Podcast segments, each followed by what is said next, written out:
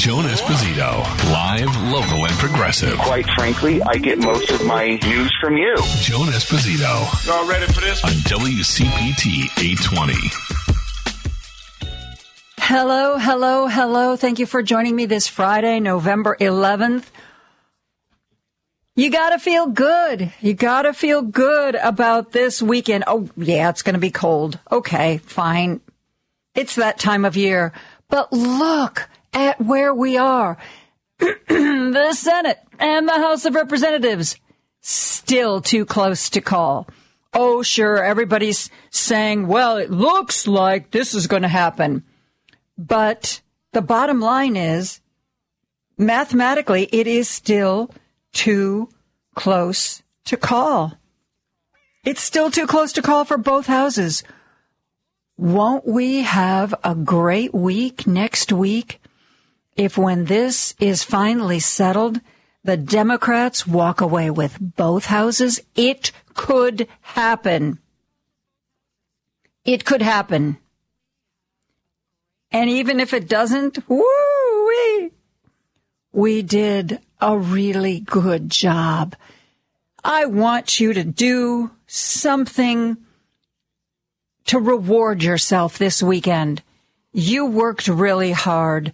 We accomplished a lot. Savor that. Savor this moment. We were supposed to get wiped off the face of the earth. And right now, today, as you and I speak, it is still mathematically possible that Democrats could keep both houses.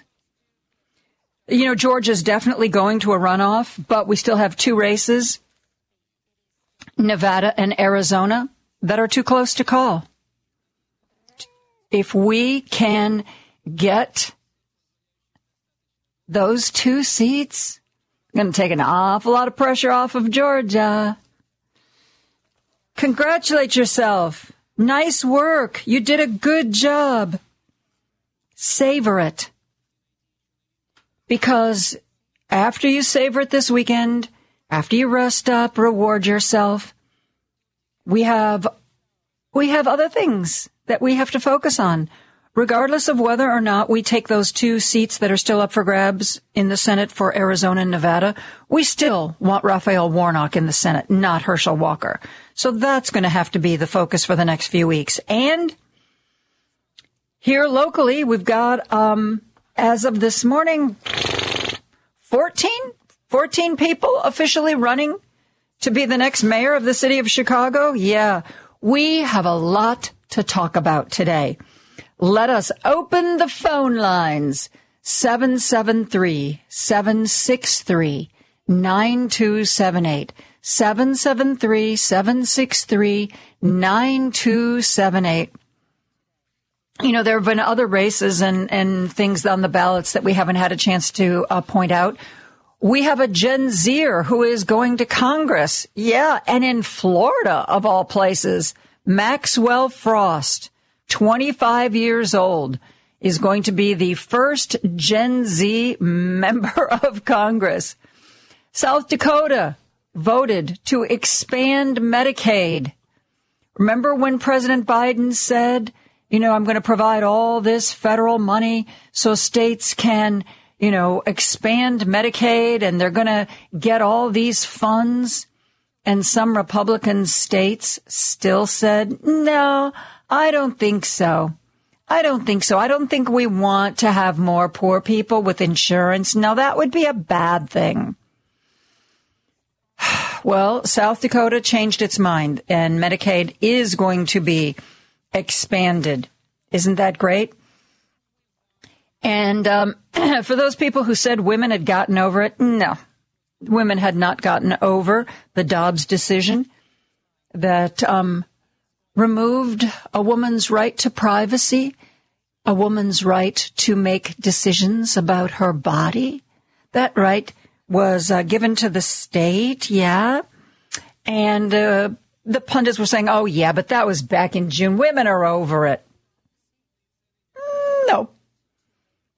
Every state that had an abortion measure on the ballot every single state, California, Vermont, Michigan, Montana, Kentucky, every single state where abortion was on the ballot, voters chose reproductive freedom. Every time, no exceptions. California, Vermont, Michigan, Montana, and Kentucky.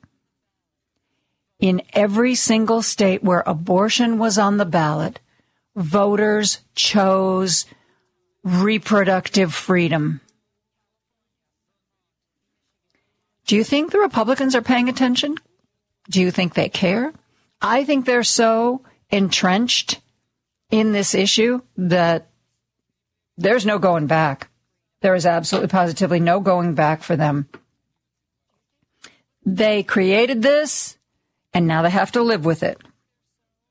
Okay? Um, let's go to the phone lines right off. Jim is calling in from Chicago. Hello, Jim. Hi, Joan. I wanted to use this word cacophony of noise. You blew them away on this planet. You were the only one that stuck to your guns and had this thing right on the money, which my hat's off to you. Uh, what I want to say is the, the future Republican Party, they caught lightning in a bottle in, uh, when Trump won. They caught lightning in a bottle, but now the bottle has to be thrown overboard or physically thrown overboard because, let's face it, the betting line is now on DeSantis. It's moved to DeSantis. They know that he was a big drag on the party, but I'm hoping as a Democrat my whole life that they keep him in the play long enough to really bring them down in the flames. Because the way I see it is, uh, he's got enough followers to really follow up the election in, in, in the next two years with the help of God. We lived that long anyway. But oh, I I completely agree. Um, I mean, everybody is like trying to write Donald Trump's epitaph. You know, supposedly his advisors are telling him, "Oh, don't don't declare yourself a candidate next week," like he was going to wait till after the Georgia runoff election. Um, we'll see what happens, but I think I think it's going to get ugly between Donald Trump and Ron DeSantis. I think it's going to get real ugly. I think they're going to give each other mortal wounds, and it couldn't happen to two nicer guys. I agree. The Republican strategists have to be really burning the midnight oil at this point. Joan, you call us right in the nose. You call us right in the nose, and you have a great weekend.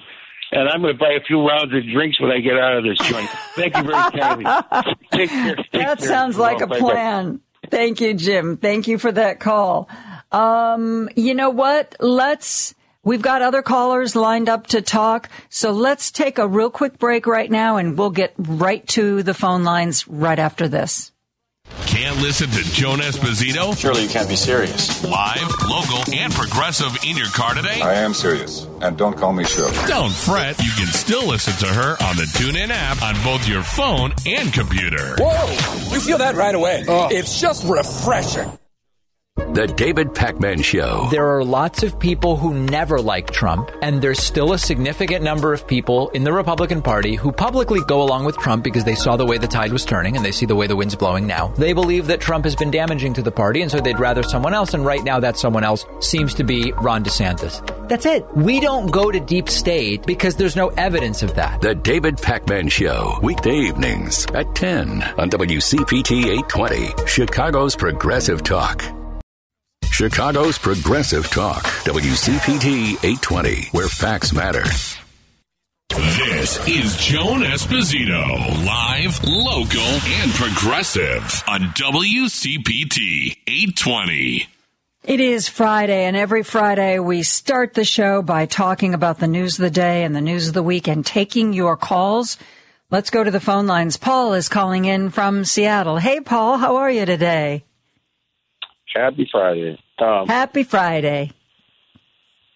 I think that President Biden hit exactly the right tone when he said, "You showed up and we kicked their asses." yep. I think, I, I, think that this none, none of this, uh, and now it's time to unify the country. No, no, no, because you see, the MAGAs aren't dead yet, and they don't want to unify the country. So the first thing the Democrats should be doing is is taunting Donald Trump and say, "Yeah, we kicked your asses. We kicked your uh, you kicked your asses, and uh, you know why don't you, if you want to bring it, run again, unless you're scared that you're going to get your ass kicked again too. Come on, man. Because what this will do to the party is if Trump does run again, oh, big bag of fighting rats, as as uh, yeah, they will. And if he doesn't run, and so if the big bag of fighting rats, they'll either have to, if they accept him as the nominee, then the, the Republicans who are coming to their senses, they won't support it. If they have to throw him out, then the maggots will all leave because they are cultists. And and then if Trump doesn't run, then there he will look weak, and the maggot cultists will all start crawl back into their holes and disappear. At the same time, we should also be saying that we should be defining. We first show about saying yes, we won, we won because you didn't, and define the election as it was all about abortion and the Trump Supreme Court, the extremist Mhm. Trump Supreme Court, and we should be saying it was about extremist Trump candidates. And we should also be saying, third, it was about fair districting because other than in these swing states where Republicans still gerrymander the crap out of everything, we would have mopped the floor because you can see, like in Michigan, when they had fair districts, Democrats ran the table, ran the table, Yep. and and slam dunk in Michigan on women's rights, slam dunk everywhere where women's rights were on the ballot, and that's what we need to show them as you just got your butts kicked for your Donald Trump extremist policies. Yeah, Donnie, run again, baby, run again. Come on, baby. That's what we be saying. Yeah, yeah. And I think that Donald Trump, uh, by all accounts, thought he believed there was going to be the red tsunami. He believed that he could announce his candidacy next week and take credit for the red tsunami and that he would just sail through to 2024.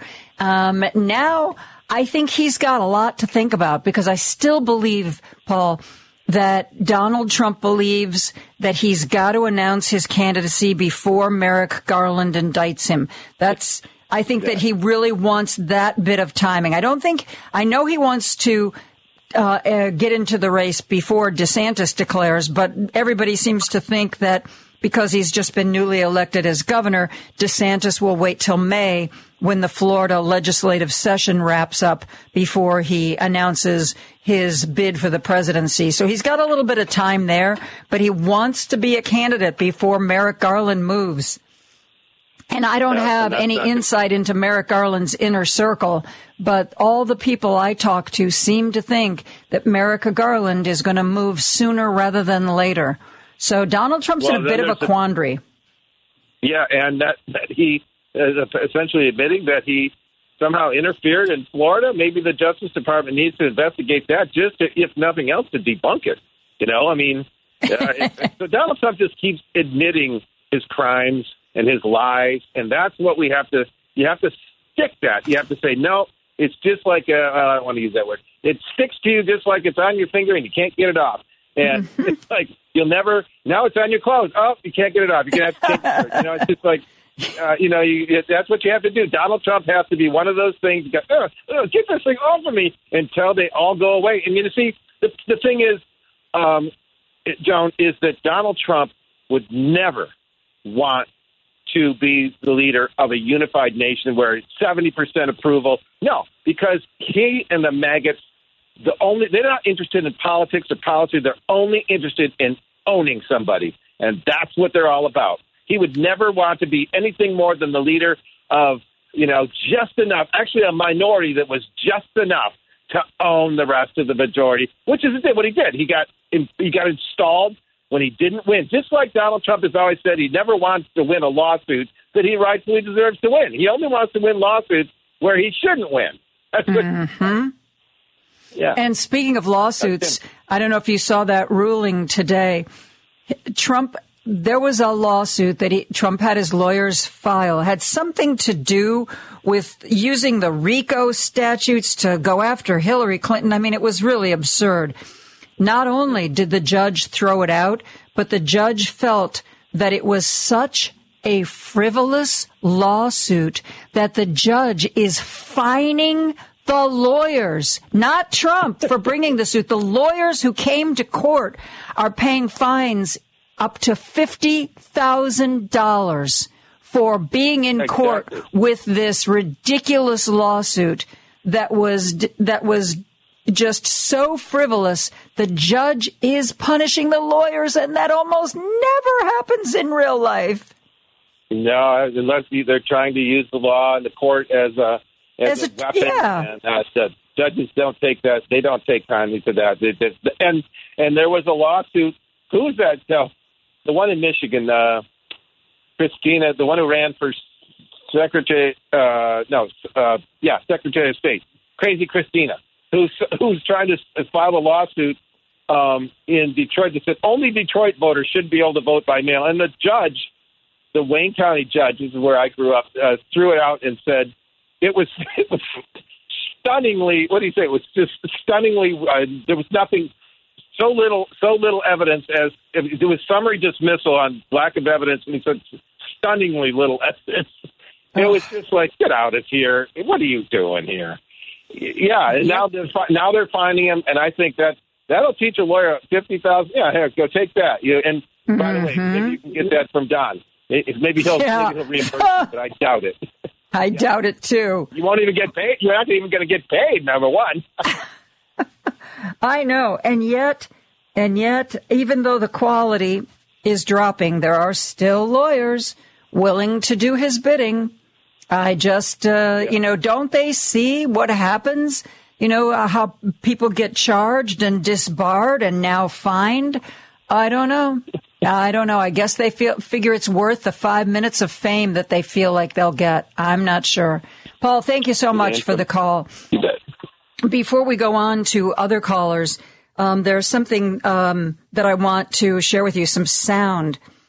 I don't. Um, I think this was on MSNBC. Anyway, uh, Al Sharpton, the Reverend Al Sharpton, was on cable news talking about this midterm election, and I thought what he had to say was very interesting and amusing. Listen to Al Sharpton.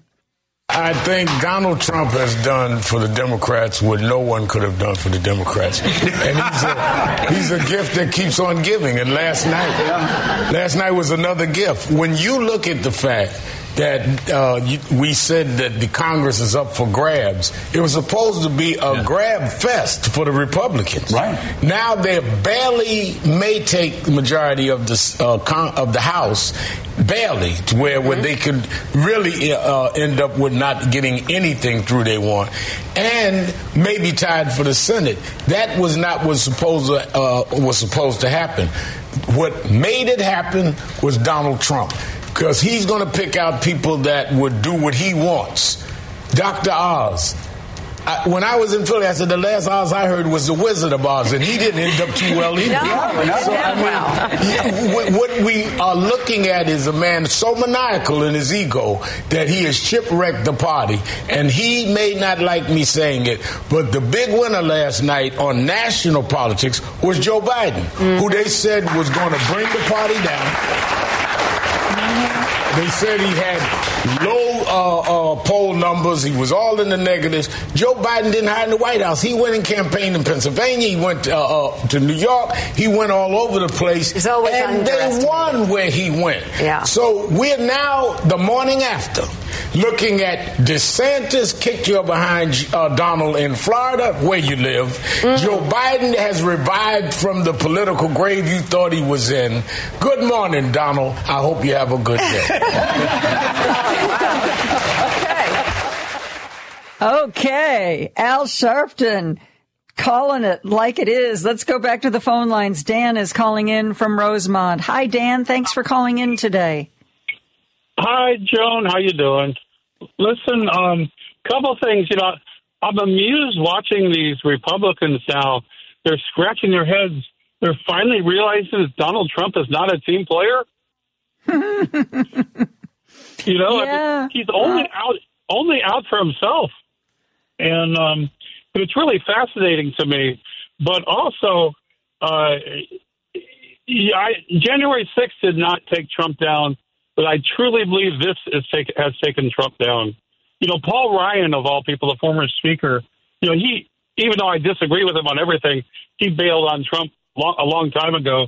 But he said that, you know, he said that in an interview, I've tried to tell my colleagues this for years that Donald Trump hurts our candidates. He doesn't help them, and you can see it. You know, you saw it with the, uh, you know, when they lost to Congress in uh, 2018. You you saw it uh, the other night. Um, uh, but anyway, but you know, he's not the asset that they all believed he was, and I can't believe they're just now figuring that out.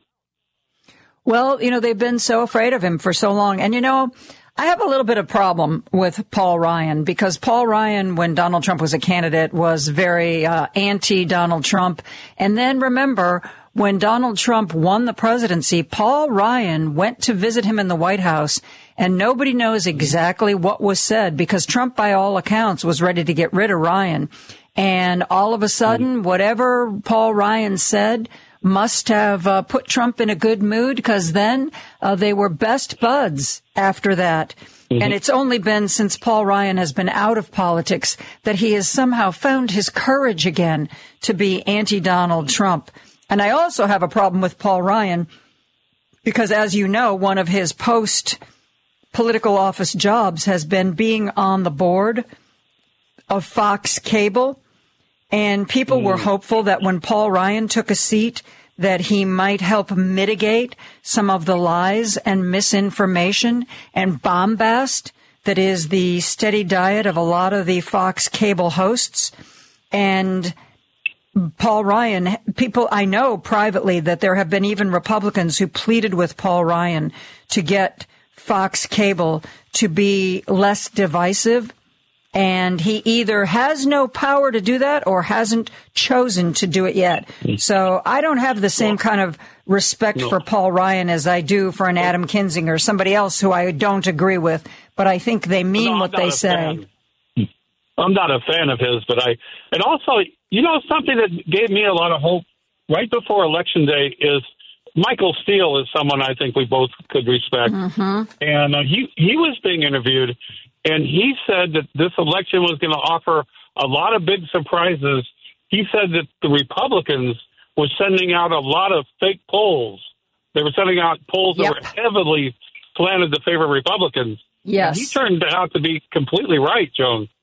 Well, and not only were they doing partisan polling, but toward the end of the campaign, it was pointed out in one of the articles I read that they were taking their partisan polling and combining it with polling results from 538 and then putting it out publicly, making it look like 538 agreed with everything that they were saying. Basically trying to use the credibility, if it still exists, of 538 to um, bolster and convince people that their partisan polling was correct.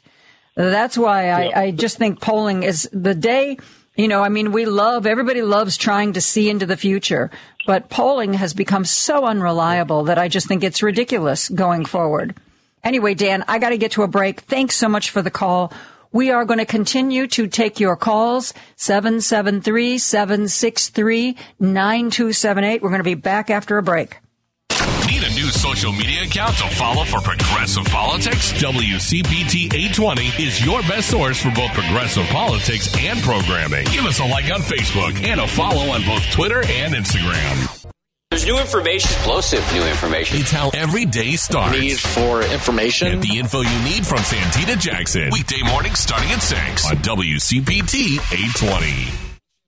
Attention, everyone. Don't turn that dial. Joan Esposito, live, local, and progressive, returns right now on WCPT 820. It is Friday, and on Friday, we take your calls. We talk about the news of the day, the news of the week. Let's go right back to the phone lines. Rose is calling in from Chicago. Hey, Rose, how are you? Hey, Joan.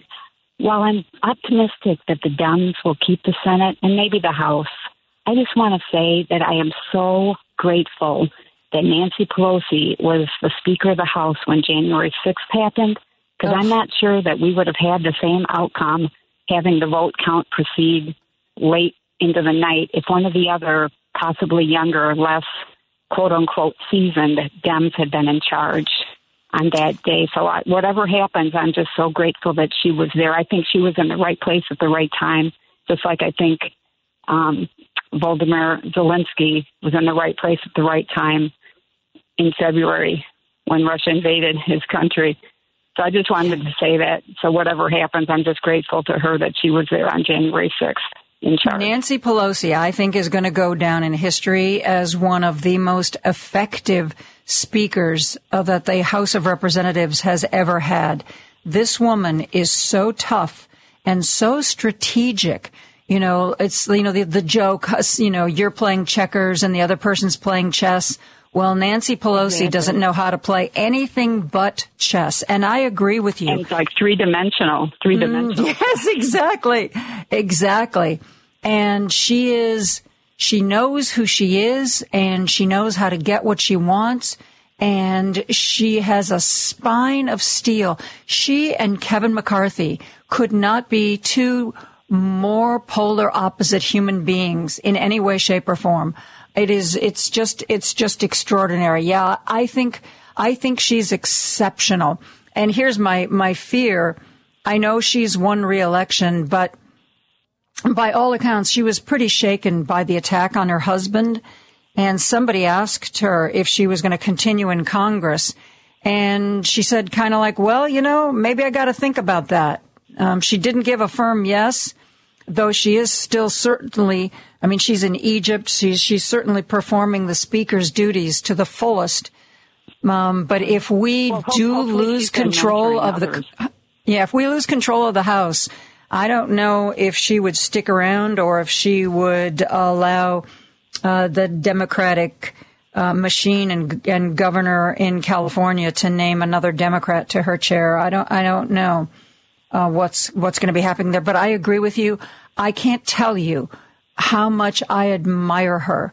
She is just amazing. And the fact that, you know, you forget she came to politics, at least elected office, very late in life. She raised, she was a mom. She raised five kids. And yes, she and her husband were big donors and they, you know, they were always involved in Democratic politics. But she didn't start running for office till much later in life than most people start that kind of thing. And, and that kind of seasoning really, I think, has stood her in good stead. I think she's awesome and almost irreplaceable. Exactly, exactly. Well, thank you so much. Have a great weekend. Thank you, Rose. Have a great weekend. You deserve it. Uh, let's go back to the phone lines. Earl is calling in from Hyde Park. Hey, Earl, how are you? Hi, I'm doing fine, Joe, and I'm doing fine, and I'm enjoying the program so far. And I always like to hear you and your uh, guest callers, uh, you know, discuss uh, various uh, topics of the day. I just haven't been calling in for a while, but I've been listening. I've been listening. Well, so I appreciate I that. Get, oh, okay.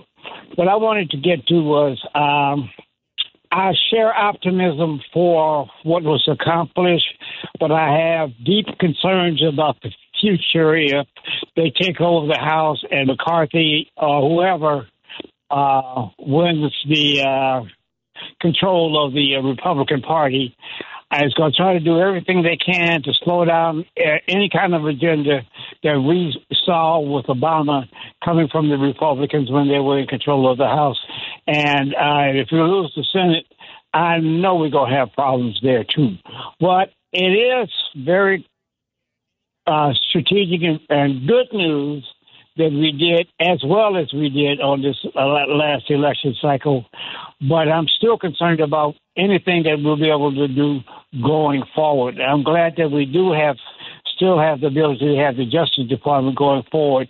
But uh, I'm you know, the Republican Party will be uh, in control of the purse strings, and uh, they can slow down a whole lot of things that the president wants to get to. without without that? Without question, I.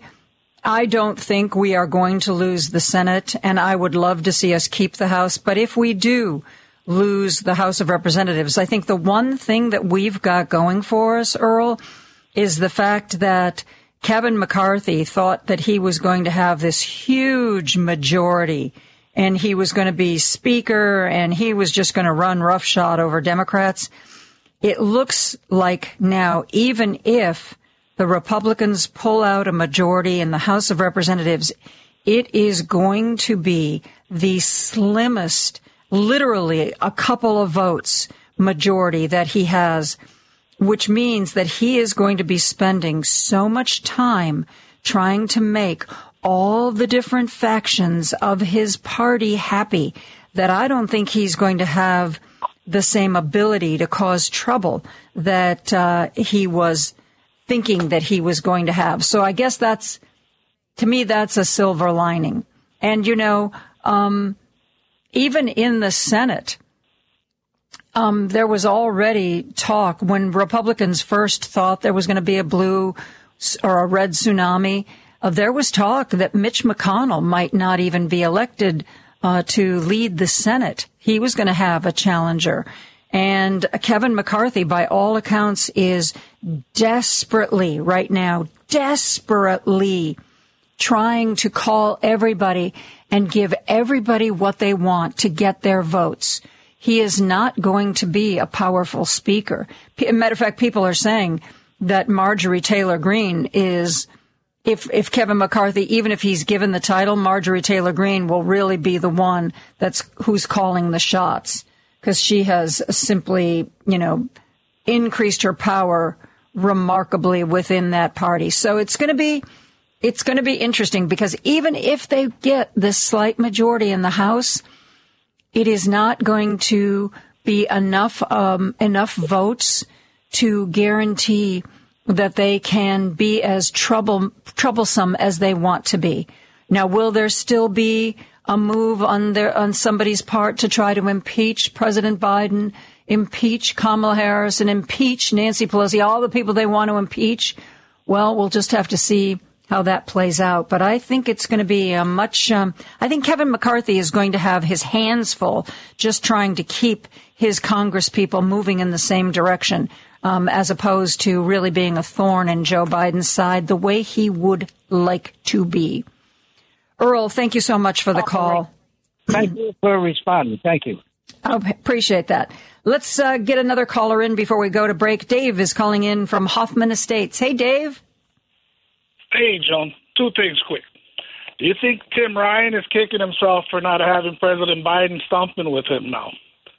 Well, you know, it's funny because I've been listening to a lot of discussions about that, and um, I think that people who chose not to have Biden campaign for them, I think they made a mistake. I, I do, but you know, the 2020 hindsight. At the time, everybody's got to do what what what they think is best for their campaign, and you know, Ohio is a wacky state. God love them. It was where I was born. It was where I grew up. But politically, it has become a real Jekyll and Hyde kind of state. And, you know, maybe there are other places where I would have said, oh, you made a serious mistake not having Biden there. But, you know, Tim Ryan had to do what he thought was best. And well, to lose to somebody like J.D. Vance. If you recall, Al Gore did the same thing uh, by not using Clinton. Same result. Mm-hmm. So. I think, frankly, it's always a mistake. You know, you look at the ratings and it's like, oh, well, the president's not very popular. I, I, I won't have them campaign with me. But you know what? I, because people did that when Obama was president. People did it when Clinton was president. And I think it's, if you look at the aftermath, I think it is always a mistake no matter how unpopular you might think a given president is at any time, I think it's always a mistake to not ask for that kind of help, to not seek that out. Yeah. Hey, on, uh, on the second one, do you think, like right now, when the, the wound is fresh and that, and President Biden's always talking about wanting to get reunification between both groups, and sitting there acting like an eight-year-old going, yeah, and then and, we, you know, we need you now, and all of this stuff. Do you think that's really helpful? I mean, even if uh, we do get the Senate, it's only going to maybe be by one again, and it more than likely looks like the House ain't going to be there. And uh, well, I think when you're President Biden and you've been hearing for months how you're doing a bad job, your party's going to get kicked to the curb. Um, you're going to get rolled over. You know, you're you you know you're going to be refuted in all these elections, and then all of a sudden that doesn't happen. I think it's perfectly okay to say, you know what? You were all wrong. Are any of you ready to write about it? You were any are any of you ready to admit it? Um, because you know a lot of the people who were making these predictions are um, are suddenly they're not saying, "Oh gosh, I guess we were wrong." They're saying, "Oh well, you know, this happened or that happened." You know, and I think it would be nice just to write, have somebody write an editorial and say, "You know what? We blew it. The mainstream media blew it. The pollsters blew it. Everybody blew it." I guess so. I guess that goes against Michelle Obama's. When they go low, we go higher. Huh? Anyway. Yeah, I know, and I know she says that. Let and let me get off. I'll listen on the side. Okay. So be well. Have a good weekend. You too, Dave. And, and I know, Michelle, you know, when they go low, we go high. And I know that in theory, that is the way it should be. But sometimes I think that you have to fight back. You can't just keep turning the other cheek. Because especially in politics, if sometimes you don't get mad, if sometimes you don't fight back, I think people think you're weak or even worse, that whatever you're being accused of, you might actually be guilty of. There are times when I think you need to fight. It, you know, it doesn't mean, you know, you have to be awful about it, but I think there are times when you have to fight fire with fire because I think people will not, certain people will not respect you if you do not. That's my humble opinion. We are going to take a break. We're going to come back with more news and more calls. 773-763-9278 right after this. Because facts matter. You're listening to WCPT 820. This is Joan Esposito, live, local, and progressive on WCPT 820. Okay, we are taking your calls as we do every Friday, talking about the news of the day and the news of the week. So let's get right back to it. Steve is calling in from the Gold Coast. Go ahead, Steve. Hello? Hello. Oh, there you are, Hello? Steve. Yeah, Hi, uh. I've got you. Go ahead. Uh, yes, just to make a few points. And, and in all fairness to uh, Michelle Obama, yes, she made that uh, statement long before uh, Trump presidency in January 6th and so forth. So, you know, we're, living in a different world. And, and, and you know, I, I agree with you. There comes a time when you just have to really meet them where they are. You know, I, I, as you've discussed before on your show and other people have discussed, you know, I think the country made a mistake with regard to how we uh, moved forward post Watergate and it sent a bad a bad message. And in, in the post January 6th era, we said no, we're going to aggressively prosecute people. We're still going after uh, President Trump. You know, even though he's been out of office for two years, if there's something that we can connect him to with regard to January 6th, then fine, we need to do that because it's for the health of the country and to send a message that nobody is above uh, the democratic process. Nobody gets to subvert the democratic process and and and nobody gets to to do it violently. Especially, yes, we, we can we can battle verbally all we want, but what happened January sixth is above and beyond that. And Yes. th- that's point one. Two, I, think that we do need to recognize some some of the, some of this. We tend to look at it from a national perspective as to why you know Democrats did well versus Republicans. Some of it, quite frankly, um, has to do with local issues. Why it is that certain state houses flipped. I mean, take for instance New York. I mean, you, you know, the red red states love to, to give us a hard time about New York, California, Illinois. If, if, if New York's congressional races were the measure of, of this election, this midterm, it would have been a red wave. They actually had a red wave in New York in terms of congressional seats. Uh, so, uh, you know, I, I, I firmly believe that much of this again comes down to the notion that uh, all politics are local, and you know, what the people, what the people of New York, especially in places like Long Island, felt is different than what people in Pennsylvania or Illinois or California felt. Yeah, So you're uh, absolutely right. so, so, so, yeah, so I, I mean, uh, but uh, that doesn't mean I take anything away from this. And uh, I think, uh, again, as you point out, a lot of people are wrong. You know, people get paid to, to do this for a living, to, to give out to give off their give out their opinions in terms of what's going to happen at a given election, and then they want you to completely forget about it. Now, if they had been right uh, this coming Sunday, they'd be they'd be there uh, touting just how right they were. You know, I've been saying this for months. Look how right. now. But you'll find those who were who made certain predictions. They'll just well now I, let's talk about 2024. And they won't want to discuss any of their bad predictions from 2022. So mm-hmm. yeah, I mean, you know, it, it, it says something about you know this profession. Anybody who's got a, who claims that they know what's going to happen or have a crystal ball, well, then you're living in a different country because uh, I there's nobody I know of who's been able to get it right now. In, in many ways, in 2020, it, it was far closer than it should have been. In 2016, it was just uh, it was ridiculous that Donald Trump got elected at all. He didn't think he was going to get elected. No, um, so, not at all. Yeah, exactly. Yeah, they, they, didn't even have anything to throw a party with at the hotel. Yep. That's how, that's how uh, yeah, they knew that they were going to lose. So yeah, anybody who you know, again, this, this is part of an industry. There's a professional political class that gets paid to give you their opinion. And folks, they don't know any more than you do in many cases. So you know, really, just, just something that they do. Absolutely. Thank you, Steve. Thank you for the call and joining the conversation. Uh, let's go to our good friend Roosevelt. Hello, Roosevelt. Joan, thank you for taking my call. First of all, have a nice weekend. You too. Okay, I have two kind of questions for you since you're okay. the expert. All right. So let's say they take the House. What does that mean for the Democratic Party that still controls all three branches of government? Do you think they're going to pass anything concrete, anything worthwhile in the next two months.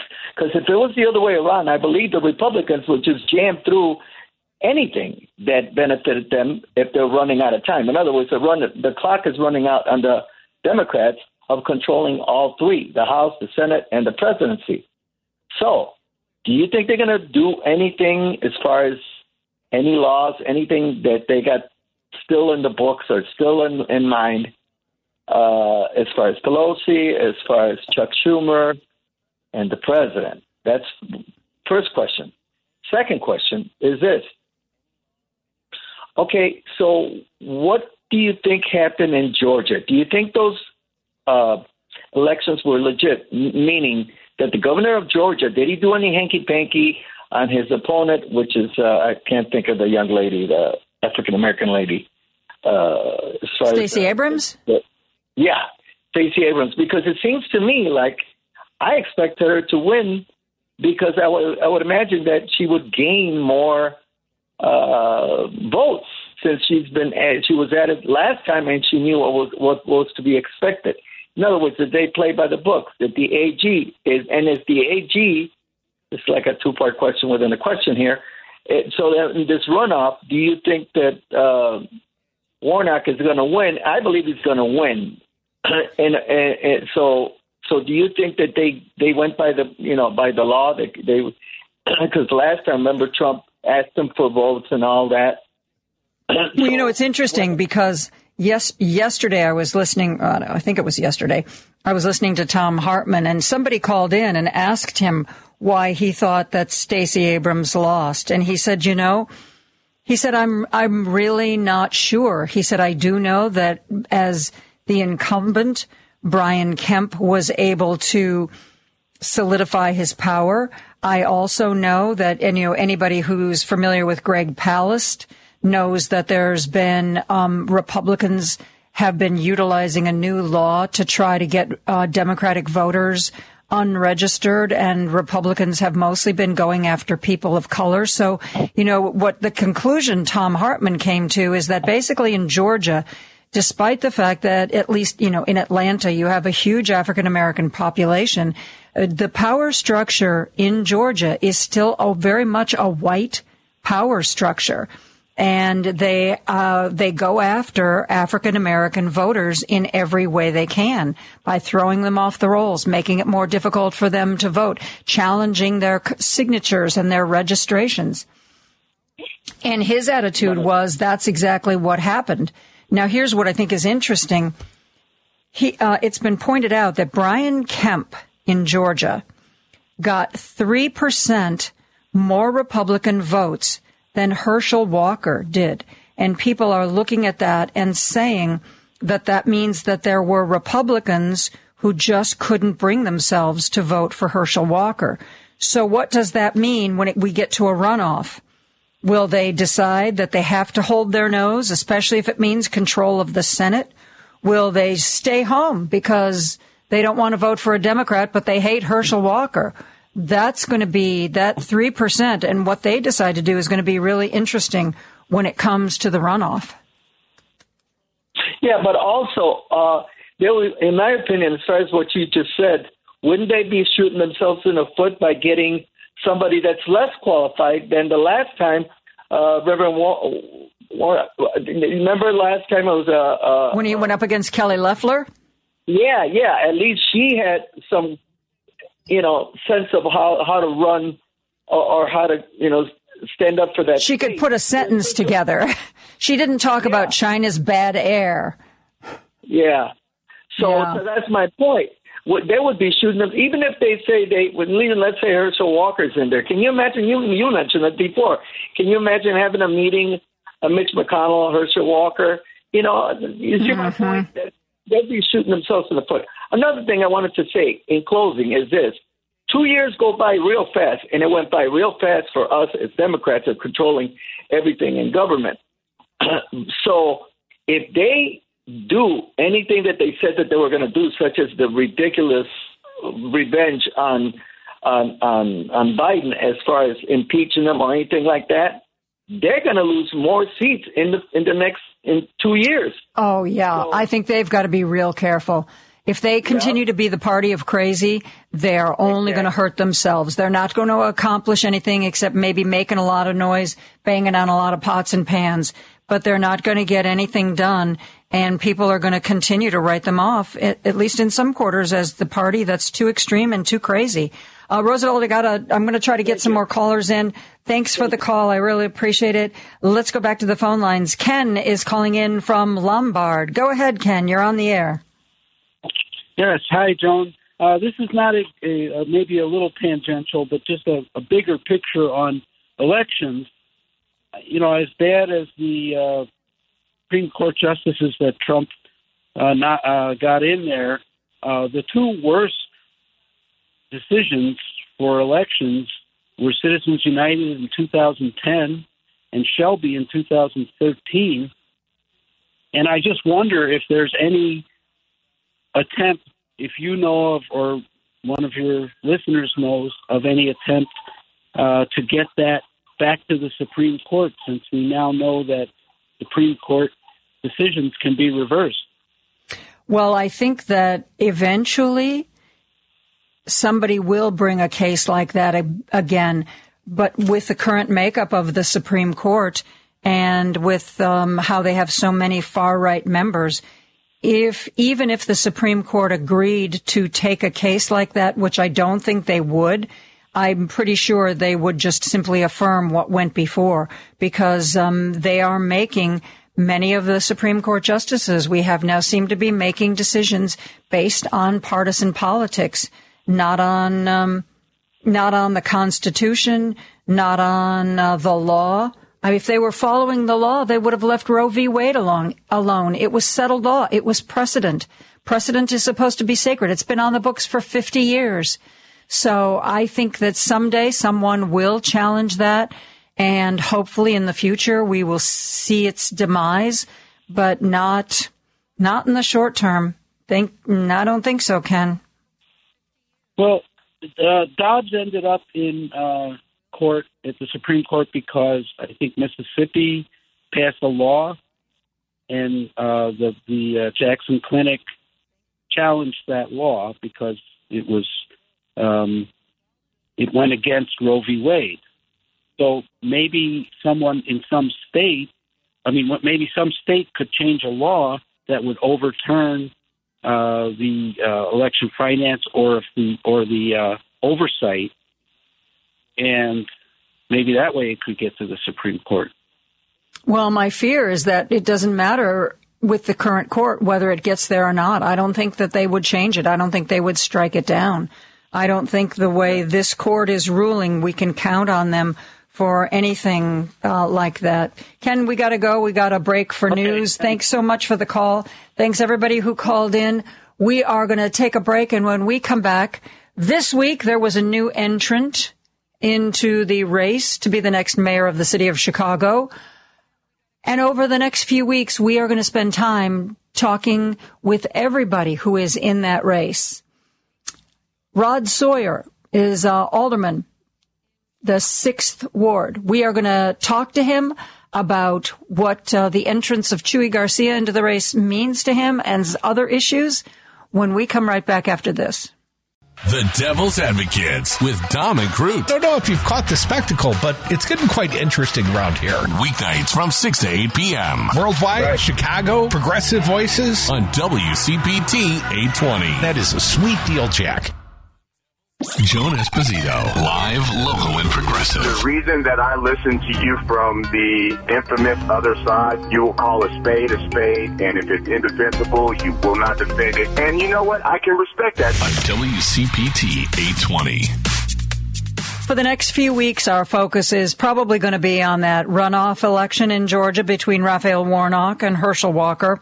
But that's only going to be for the next few weeks. After that, we are going to be focusing on the race to be the next mayor of the city of Chicago. There is going to be a vote February 28th. The cast of characters who would like to be the next mayor seems to be growing daily. Uh, it is in, it is entirely possible that we will find ourselves in the same situation we were in last time, where the two top vote getters end up in a runoff. Last time around, it was Lori Lightfoot and Toni Preckwinkle. Uh, this time around, we have at last count, I think 14 officially declared candidates to be the next mayor. One of those has, um, has been in the race for a while now. Alderman Roderick Sawyer represents uh, the city's sixth ward if that name sounds familiar to you and you're my age, he is the son of former Chicago Mayor Eugene Sawyer. Um, and he joins us now to talk about his candidacy and this race. Rod, thanks for joining us today. Thank you for having me, Joan. Good to be here. So, what was what went through your mind yesterday when uh, Chuy Garcia threw his hat in the ring as well? Well, uh, just that someone else that was in the race that we have to run, uh, you know, and, and have our platform raised up against theirs.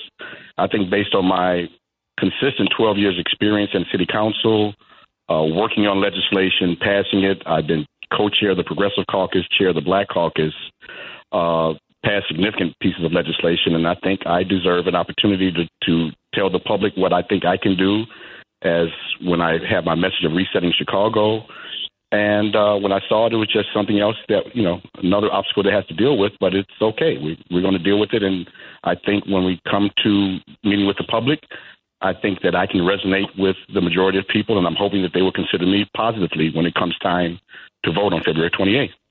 You said that there were some pieces of legislation you were particularly proud of. Uh, share one or two of those with us. Well, uh, most recently, uh, I authored the Civilian Oversight, which uh, the ECPS Commission, uh, where we have civilian oversight for the police, and uh, the civilians make a significant effort towards choosing uh, police chiefs and police superintendents and other high-level representatives in the law enforcement area. I worked on that with my colleagues for over six years, but I was the lead sponsor. I was proud to have that passed. go back a few years, for example, I, I did chair, author the anti-privatization ordinance, which uh, stopped any future parking meter type deals to come to the city of Chicago. And we know how that ended out for us. We lost a lot on that. And yeah. uh, I was out of frustration, uh, authored that, and that took several years to get through, but we got it through. And uh, hopefully we don't have to worry about that type of situation once again, any again, anytime again. Tell me what you think about this current crop of candidates. Um, do you feel that it's a it's a good crop, or that there's some there's some um, people there that you're really going to have to make sure you get out and debate, um, or are you just focusing on Lori? No, I'm I'm focused on the citizens of Chicago and, and having to make sure that they get quality representation for the money that they pay in taxes and fees. I want to make sure that what we're doing is going to represent and serve the entirety of the city of Chicago. I don't concern myself about the other candidates. I respect them for having the guts to get into the race. But at the same time, I have to run my race. I have to put blinders on and go forward. And that's what I'm doing. And I'm doing this for the citizens of Chicago. I want to make sure that what we're doing in resetting is going to benefit the entirety of Chicago.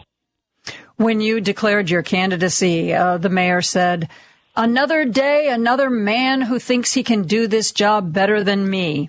What was your reaction to that? Well, I wasn't going to get into a back and forth on, on petty um, conversations and, and, and name calling or whatever that was. Uh, we have serious issues in Chicago, and I think that we have to focus on that. And I think people want us to focus on that. They don't want to see us, you know, uh, in, get into a, a, a slap fight amongst each other about what we're supposed to do or what you know who's getting the race, who's not getting the race. I, I don't think that's fruitful and it's not productive. Um, so I didn't even bother to respond to that. It, it would be a waste of time. Tom Tunney made the announcement this morning that he is not going to be running to be the next mayor, something that he was very publicly considering up until recently. Any thoughts on that? I have a great deal of respect for Tom Tunney. He's a, a great gentleman. I've had the pleasure of knowing him for about 20 years or so. I've known him well before I became alderman. And, and I think that he was a great representative. Well, he is a great representative of, of the constituents of the 44th Ward in the city of Chicago. Um, he is somebody that I, I respect and, and will look forward to talking to as always. And, um, you know, I wish him nothing but the best. And, and he's had a great career in city politics, and I and I and I respect the, the heck out of him. I was talking a week or so ago uh, to Sophia King, um, the alderwoman who is also running to be the next mayor, and I was talking to her because she released a very detailed plan for what she wants to do to fight crime and how she plans to improve the police department. Um, what did you think of the plan that she put out there? Well, I, I had an opportunity to look at her plan. Uh, some of the things that are currently uh, in pilot programs in place. For example, the 10 hour uh, work schedule is in the 5th district on the south, far south side. They've been doing that pilot for some months now, and it, it seems to have some success. They're still assessing the uh, the effectiveness of it, so that's something. I understand that she's uh, a lot of people were talking about using retired detectives for certain functions, uh, so to assist in reducing the crime rate. Those are, are all interesting ideas. I, I, you know, whenever people put out things, I don't try to criticize them. Uh, they are what they are. They're ideas that we all need to be looking at. But also remember that none of us have ever served as policemen. Uh, we are not you know, train. Our really core function as managing the city, being the mayor, is that we need to make sure that we pick the best qualified candidate that has the respect of the rank and file that can do the job. So we talk about doing things like that, we talk about geographical, you know, making sure that officers have have you know being in places where they need to be consistently, where people get to know their officers. Uh, the geographic integrity of those officers need to be well placed, and you need to understand that when you have officers that are there regularly, the community, the residents that are there, have a better connection with them because they're used to seeing them on a regular basis. So mm-hmm. we talk about all those things in addition to the things that Alderman King brought up and other candidates brought up. Again, it's not who has the best idea, how we implement those is what's important. Would you retain Superintendent David Brown? I, I believe that Superintendent Brown is a honorable person. I think he's very respectful. Seems like a really nice guy. But in, in, in a new administration, I would go in a different direction. Uh, I would use the committee that we had set up with the ECPS uh, committee to uh, vet candidates that would be there and pick the highest qualified candidate that I would believe that has that respect of the rank and file, that has that experience moving through the ranks uh, in the city of Chicago and ascends to that top position, quite just like myself. You know, I think that I'm that kind of person that, you know, went through the ranks, done that, and deserves a shot at the top job. I'm, I am looking to have that similar uh, intention on trying to find the best qualified police superintendent for the city of Chicago.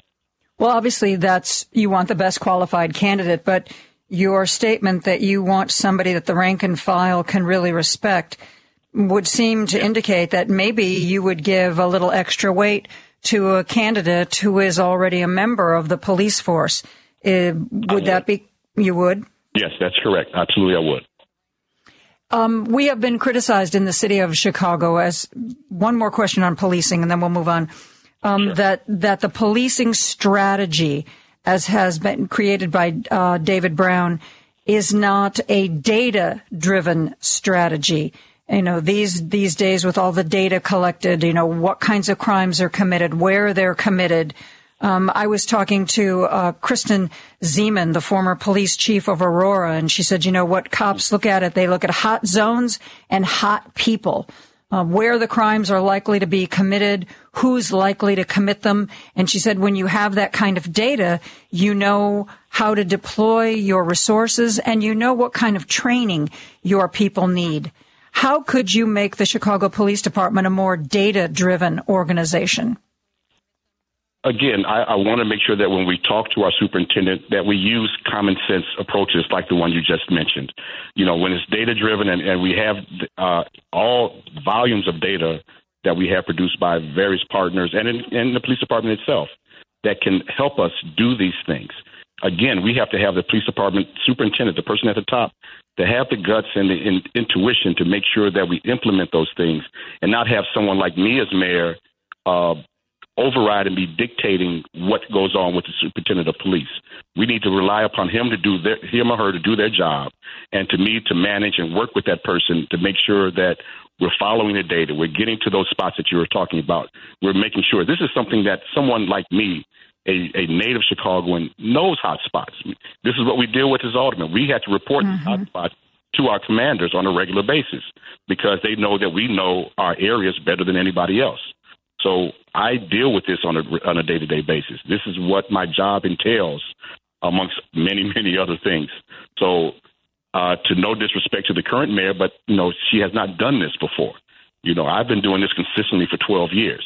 You know, these are things that we work with, and we try to tell people what's different about it. But you have to be there to really understand how it's done. And I think that I, you know, am different in that regard as a candidate for mayor that has that type of on the ground on experience working mm-hmm. with our police partners to get those things done. I'm speaking with Alderman Roderick Sawyer from the city's uh, sixth ward. He is running to be the next mayor of the city of Chicago. We're going to take a real quick break and talk to him a little bit more right after this. Stay on top of the latest news in and around Chicago with Joan Esposito. Live, local, and progressive. Every weekday afternoon from 2 to 5 p.m. on WCPT. 820. WCPT 820, Chicago's progressive talk, where facts matter. This is Joan Esposito, live, local, and progressive on WCPT 820. I'm joined by Alderman Roderick Sawyer, who is uh, representing the 6th Ward in the city of Chicago. He uh, worked as an alderman with Rahm, Rahm Emanuel on a lot of different things. Uh, Lori Lightfoot actually put him in charge of the Committee on Health and Human Services. And um, like many other alders uh, describing their relationship with the mayor, uh, it has not always been, how do we say this, Rod? It's not always been an easy an easy walk. um, Mayor Lightfoot, How, by her own admission, stressful. yeah, she has a that? temper. She uh, she gets really angry. She has a very sharp tongue, and um, some of the people who were more than willing to really get on board and work with her in the beginning have have kind of walked away. Where do you stand at this moment in time with her? In this moment in time, uh, we don't have much of uh, interaction. Uh, and this is uh, since you, you declared. Well, don't. Uh, since I declared, that's correct. Mm-hmm. But what I what I will say, Joan, is that when she first came on, we were all ready and willing and able to work with her. We were actually excited about having a, an African American female mayor at the helm. Uh, we wanted to work with her. We we made offers on numerous occasions and like you said, we, we brought up things that we heard her campaign on and we wanted to have implemented. Uh, again, that aforementioned ordinance I was speaking of was one of the things that she said she was going to have done in the first 100 days. She was going to help us get that done right away. It took us three and a half years to get it done. And again, in addition to the two and a half years I worked on it under the prior administration, that's six years I worked on one ordinance to try to get moved. And we thought it was so important, we kept on it. But it was frustrating uh, you know, it was it was frustrating. I, I think that we had everybody wanting to work with it. Some people were still fearful that the mayor might have some retribution, and that's really the, the the really big problem. We don't need a mayor that's continuing to be threatening, continue to be to downplay accomplishments of others. Uh, we want the collaboration. We want the engagement. You know, I will say this: I, I worked with Rahm Emanuel. I worked with uh, Mayor Lightfoot. You know, Rahm was equally tough. He was equally bombastic. He had, you know, had he was, uh, yeah, he had a little bit of a temper too. Yeah, but but he but you were you know he was still focused on getting the job done. You know, and I was hoping that that Mayor Lightfoot would be the same way in focusing. No matter what your temperament or your your your personality is, let's focus on getting the job done. We don't need any drama right now. We want to be able to work with everyone, and I think that makes the difference between she and I. You know, I have a proven track record of working with everyone. I do this every day. I, I collaborate. I engage people. I assist. You know, even when it's against my interests, as some people tell me from time to time, I will help anybody that comes up to me seeking help. So I think that's where that's a stark difference between she and I, and quite honestly, between the type of administrations that we would have. You know, I would be the person that would be engaging with everyone to get everyone's opinion. I know I don't have all the answers. I cannot do this by myself, but I think that I am an effective manager. I will make sure that people get engaged and have the best answers to, based on the best people that are available in the administration. And that's what the difference is between she and I.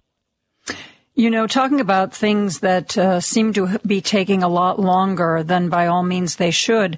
Mm-hmm. Uh, my audience has from time to time made fun of me because I spend so much time talking about the lead pipe replacement in the city of Chicago. You know, um, Lori Lightfoot knew there was a problem. You know, she made a promise last year that, you know, hundreds of these houses were going to get fixed, even though there were thousands and thousands that needed it. And a tiny percentage. And every time you, you talk to the mayor or the water department, it's, well, we can't find somebody who knows how to do the work. We can't get a contractor. We can't do this. We, we have this stumbling block, that stumbling block. And yet city after city, Newark, New Jersey, Detroit in Michigan, um, towns out in Colorado who've also had this problem have gotten it fixed and gotten their lead pipes replaced in a very timely manner. What is going on with that in the city of Chicago? Is it a problem with the water department? Is it a problem with the mayor's office? Where is this falling apart? Joan, the problem with it falling apart is not coordinating with your agencies that are responsible for this you can't just go out and make a, a blind promise without talking to your people, finding out what the real issues are, making sure that we do the proper coordination and seek the proper funding. This is going to be a massive investment. We're talking about multiples of billions of dollars to do the lead place replace, you know, the lead pipe replacement. Say that three times fast. Lead pipe replacement program. Uh, you know, we make sure that. You know, but the important thing about what you just said don't go off the cuff and make a promise that you know you cannot keep. Make sure that you you know have a very thoughtful answer. Make sure you take your time and talk to the various agencies that will be involved. Talk with the water department. Talk to additional funding agencies. Are we going to have to float bonds for this? Will we get federal assistance? We get state assistance.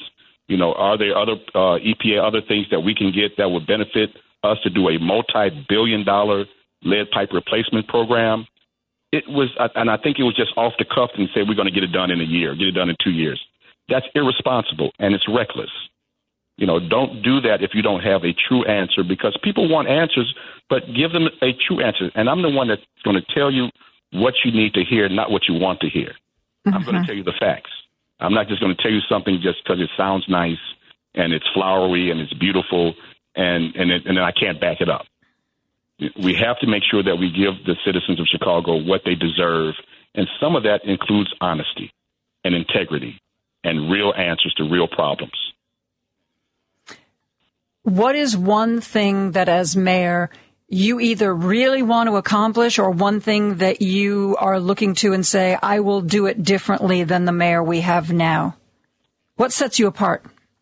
One thing that I said that I definitely will promise the citizens of Chicago I will introduce a term limit for the mayor first day in office. I will instruct my state legislators to introduce that so that we can get that done first and foremost. And what? How many terms should somebody be allowed in the mayor's office? I have not. I've, I've talked to people about varying terms, somewhere between two or three. But I think that public service should not be a, a career. You know, it should not be a 20, 30, 40 year career in public service. I think public service is an important thing that people should do for a while and move on and allow other people to do that as well. And you I know, uh, Lori Lightfoot made that same promise that she supported yeah, term limits, and then when she was asked about it after she was elected, it, she was kind of like, "Yeah, yeah, that's not really that important. Let's move on." No, no, I'm telling you for, and if you listen to me, I run the tape back on on May of 2023.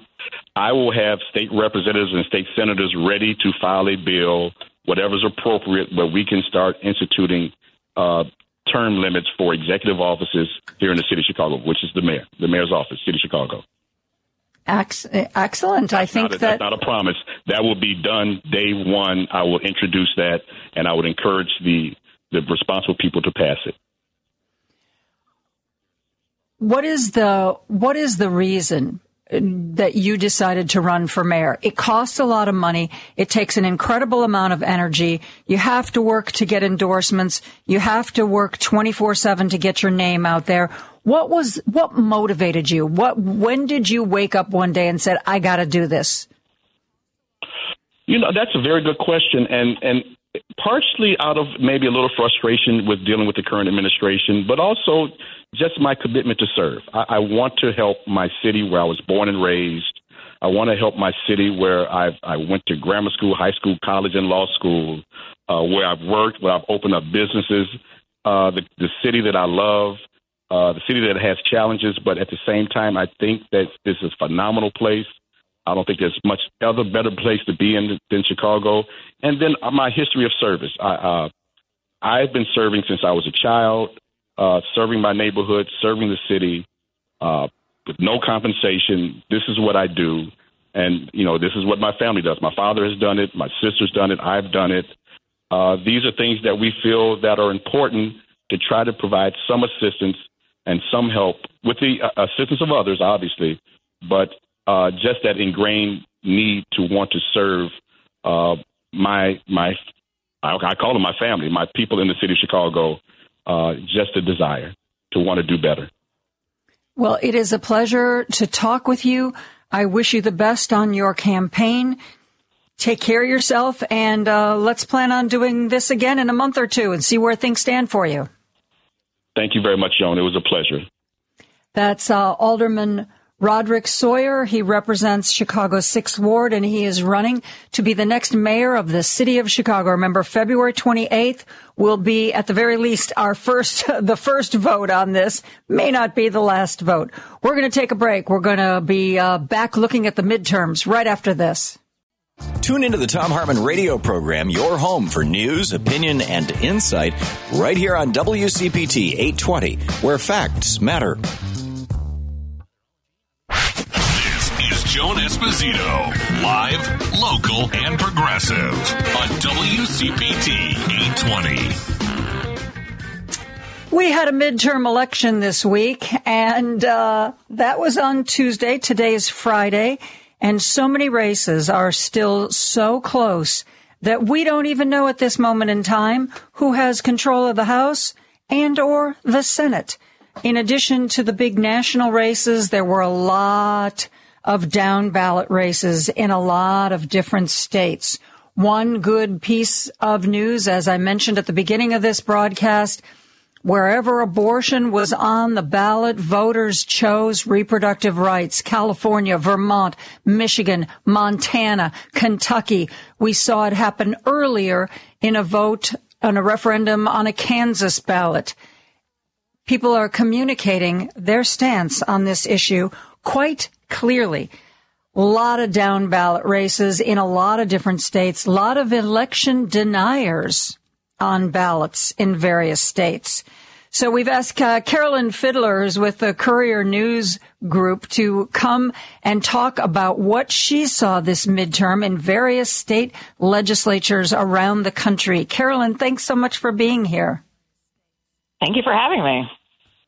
Whoa, let's see. Where we have an embarrassment of riches here. Where shall we begin, Carolyn? I'll let you pick. Oh, that that is so true. Um, we might as well start with some of the best news of the night in Michigan. I feel like people have talked about Oh. it ad nauseum, Oh. but it is impossible to overstate the importance of flipping those legislative cham- chambers, and not just Prop Three, which was the ballot proposition that protects uh, abortion rights in Michigan, uh, enshrines that in their state constitution. So uh, a future Republican legislature can't mess with it. Um, but also Prop Two protects voting rights uh, and enshrines those protections in the state constitution as well. So it will be much harder for Republicans in the future. You know, I'm sure this won't be the. I'm sure at some point Republicans will absolutely get elected in Michigan again. Um, it's a swing state for for a good reason. Um, but they won't be able to mess with uh, voting rights, and they won't make, be able to make it harder to vote now. So that's exciting. So, uh, so much I want to talk to about Michigan, but in, in this uh, voting rights referendum, because we can't seem to get any kind of voting rights protected on the federal level, and because the Supreme Court seems all too willing to just keep scooping guts out of the Voting Rights Act, is this what it's going to take? Is it going to have to be state by state, do you think, for people to protect their right to vote? Um, it, it is beginning to look that way. I would love to see federal level voting protections, um, but you make every excellent point there in terms of we shouldn't hold our breath while we're waiting for that to happen. And if it does happen, will it survive this ultra conservative Supreme Court? It's really hard to know. But in states um, with their own constitutions, uh, Democrats can can do this uh, state by state where they have power. Um, and after Tuesday, they have power in more places than they used to. So I have a friend who's very involved in politics and is very incensed that Governor Gretchen Whitmer and this um, getting a Democratic House and a Democratic Senate, that that hasn't been a bigger story. We were having a conversation and she was like, you know, people, you know, yeah, Ron DeSantis won. Okay. You know, he was expected to win. And, but everybody's like, ooh, Ron DeSantis. Ooh, he's so popular. Oh, Ron DeSantis. He's, you know, the next. And then it's like, she was like, You, did anybody pay attention to Michigan and what happened there and what Democrats accomplished there and what Gretchen Whitmer accomplished there? She was furious that that wasn't the big story that everybody was talking about as opposed to Ron DeSantis. This is huge what happened in Michigan, isn't it? it, it's absolutely enormous. I could not agree with your friend more. Your friend is completely correct. It should be. It's it's a much more interesting story than Florida, which is a red state that voted red. Okay, Yeah. huge shock. Uh, Michigan is a bona fide swing state, and Democrats achieved so much there in one night just this week. Um, it, it is uh, arguably the biggest story of the night. Um, but notwithstanding the fact that we still don't know which party controls the U.S. House and the U.S. Senate, that's also a pretty big story, I admit. yeah, yeah. And you know, I was listening um, to uh, news radio as I was driving on an errand this morning, and I heard um, the uh, a political pundit say, you know, you know, we can say that we think this is how it's going to turn out, that this is the way things are leaning. He said, but you- you might be asking yourself, well, if that's the way they feel, why can't they just call it? And he said, we cannot 100% call it because it is still a mathematical possibility that it will go another way. So in other words, here's what we think, you know, but we, you know, we thought a lot of wrong, wrong things before, so we're tired of sticking our necks out. So maybe this time we should wait until the votes are counted. what a novel concept. Mm-hmm. Well, and in these, especially in these down ballot races, these state legislative races, they're routinely decided by like under 500 votes. Um, and we're going to have some races uh, for and and for majority control of a chamber in Pennsylvania, they're going to be decided by like maybe a dozen or a couple of dozen votes. These these these two seats that will determine which party controls the chamber are both like straight up 50-50 right now. They're counting, you know, absentees. They're going to be counting provisional soon. It's uh, we still have a, a ways to go, but every vote has to be counted so we know for sure. And You have uh, just and- mentioned and- and- one of my favorite states. Oh yeah, no, it's another. That was definitely another big bright spot on uh, on Tuesday, for sure. Um, Democrat, I mean, obviously higher up the ballot, it's great that Mastriano won't be running Pennsylvania. He is a scary extremist, um, and it's even better. Actually, it's not even better. It's still just good, but it, it's just as good, but it's just a different way that Dr. Oz won't be a member of the U.S. Senate. Yes, so gross. that um, that would have been. Well, you know, I'm not even going to start to use adjectives because I may have to save those just in case Herschel Walker looks like he's ending up in the Senate, which I, I can't believe the voters of Georgia will let happen, but stranger things have occurred. But Pennsylvania, I thought was very interesting. I didn't honestly pay that much attention to Josh Shapiro, the, who uh, defeated Doug Mastriano. Uh, but I was listening to Thom Hartmann a few days ago, and he said that uh, he thinks he's an incredible, incredible speaker, and that you know we might be seeing big things from Josh Shapiro in the future. You have any thoughts on that? Oh, I, I love that idea. Now he is he is an excellent he was an excellent candidate, ran a great campaign, and uh, yeah, has the sort of charisma and uh, sort of non-threatening uh, just demeanor and appearance that people love in a candidate. So um, I, I bet that uh, we're going to be seeing more from him after he finishes out his tenure as governor of Pennsylvania. I like to think that he will keep stick around and uh, continue doing uh, great things. And thank goodness Pennsylvania is not going to be led by Doug Mastriano, who really was, I think, a real bottom of the barrel candidate. Uh, I loved the way in his um, Wall Street Journal editorial yesterday, Karl Rove was looking at why Republicans didn't do better, and one of his suggestions was, well, le- next time around, let's field candidates who aren't nuts or knuckleheads. And I thought, well, there's a, it's a start. It's a start, Karl. Uh, no nuts, no knuckleheads. Okay. That's, we're setting the bar low, but maybe, maybe low is still a reach.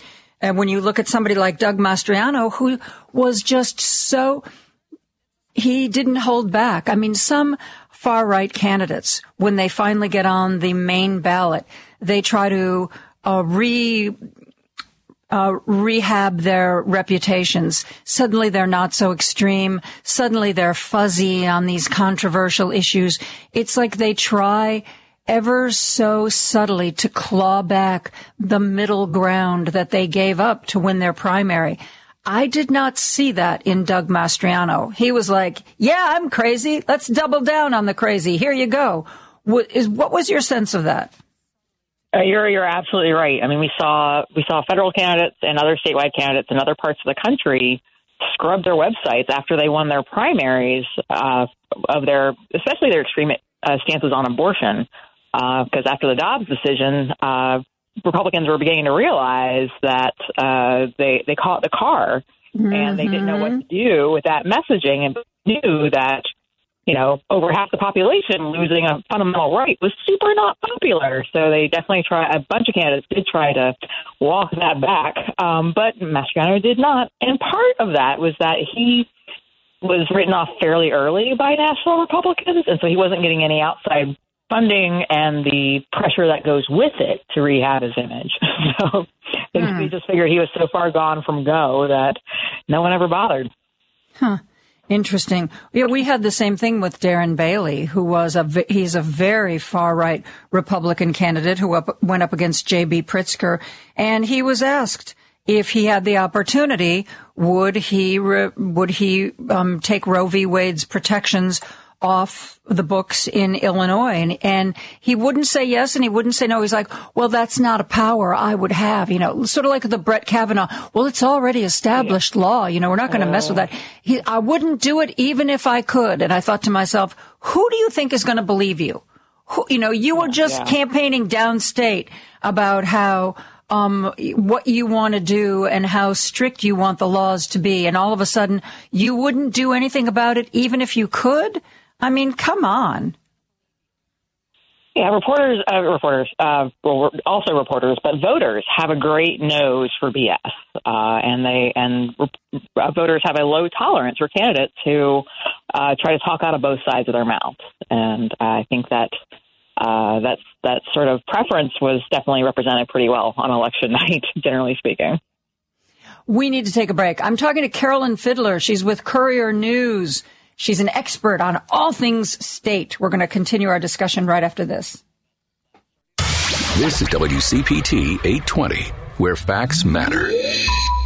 This is Joan Esposito, live, local, and progressive on WCPT 820.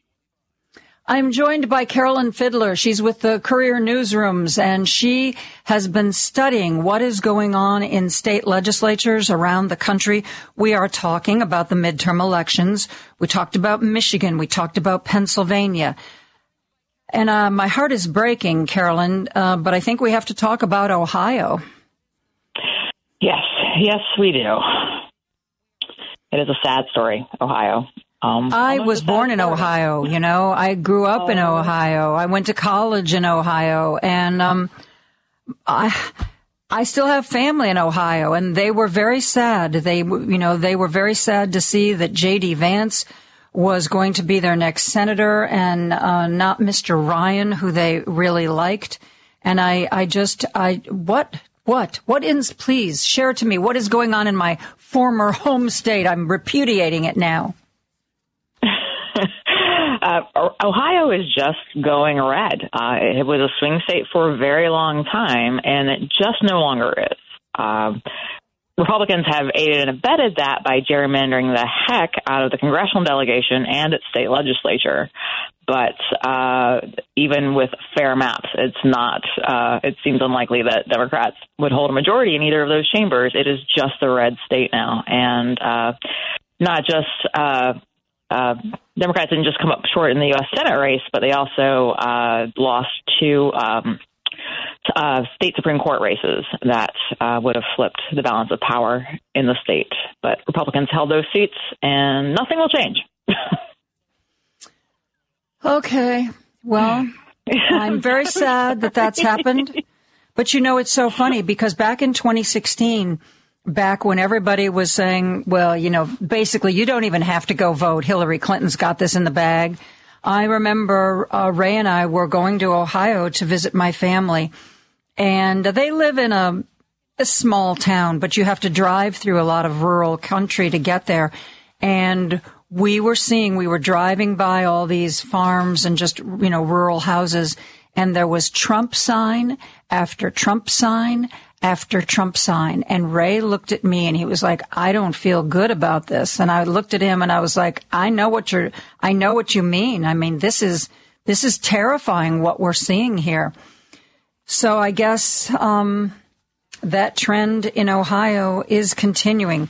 Okay, let's do a palate cleanser with uh, another bright spot, Carolyn. Well, I, and I actually would like to, when we come back, I'll give you maybe a silver lining on, on Ohio. So. Well, I'm ready. Oh, well, um, I would say that uh, a political party that's not doing well in the state usually has to like hit rock bottom before it's able to like effectively rebuild. Because a lot of old ideas that were not that no longer work for a party tend to stick around longer than they ought to. But then once things really hit bottom, parties tend to have to clean house and restructure and restaff. And hopefully that will happen in Ohio, and the Democratic Party will come back there with some strength and hopefully start winning some elections again. Okay. All right. Okay. Sounds good. That's good. Um, let's look at California. California is always a fun state. uh, Karen Bass is closing. Um, she's up against Eric Caruso for mayor of the city of Los Angeles. It looked like she was going to lose that election, but as they have continued to count votes, Karen Bass is cutting into Mr. Caruso's lead. We will have to just wait and stand by to see if it is enough. California also was one of the states that had one of those abortion measures um, on the books. What else do we need to know about California to make us feel good today? that uh, that um, it's a state that is very solidly blue and will probably remain that way for a long time. Um, and yes, abortion rights are even more protected now in California than they were previously. And uh, and Karen Bass is like I've I've actually met her. She's actually very smart and very um, very. Um, has, has a lovely demeanor, and I think that I suspect that she will make a good uh, mayor. So fingers crossed. Well, you know, let's uh, let's go into the rewind machine. I think Karen Bass would have made a hell of a vice president, and I know she was on the short list. Um, do you remember back that far, two years ago? Oh wow! yes, ancient history, but yeah. mm-hmm. yeah, I was I was a little bit surprised um, that he picked Kamala Harris um, because I thought that you know while I, I certainly you know liked a lot of things about her and thought she was impressive, it seemed that her resume was a little on the short side. I mean, she hadn't been in the Senate very long.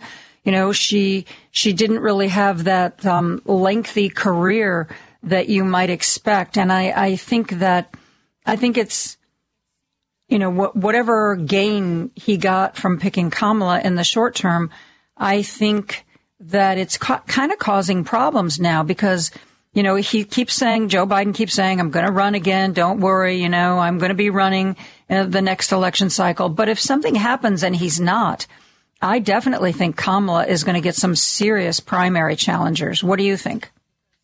Hmm, that uh, that does seem to be well within the realm of possibility. Um, vice presidents don't get the same deference as presidents do when it comes to folks running against them. So uh, yeah, I think that would definitely uh, be in the cards, and um, I, and I suspect that that Biden part of the reason Biden opted for Kamala over uh, Karen Bass was they had been on debate stages together. He had seen her perform uh, in you know against other candidates in front of an audience, and so I think that probably uh, definitely helped bump her up in, in his in his eyes uh, in terms of like weighing folks for that position. Um, but that's just a that's just a hunch. I don't actually know. so. Yeah.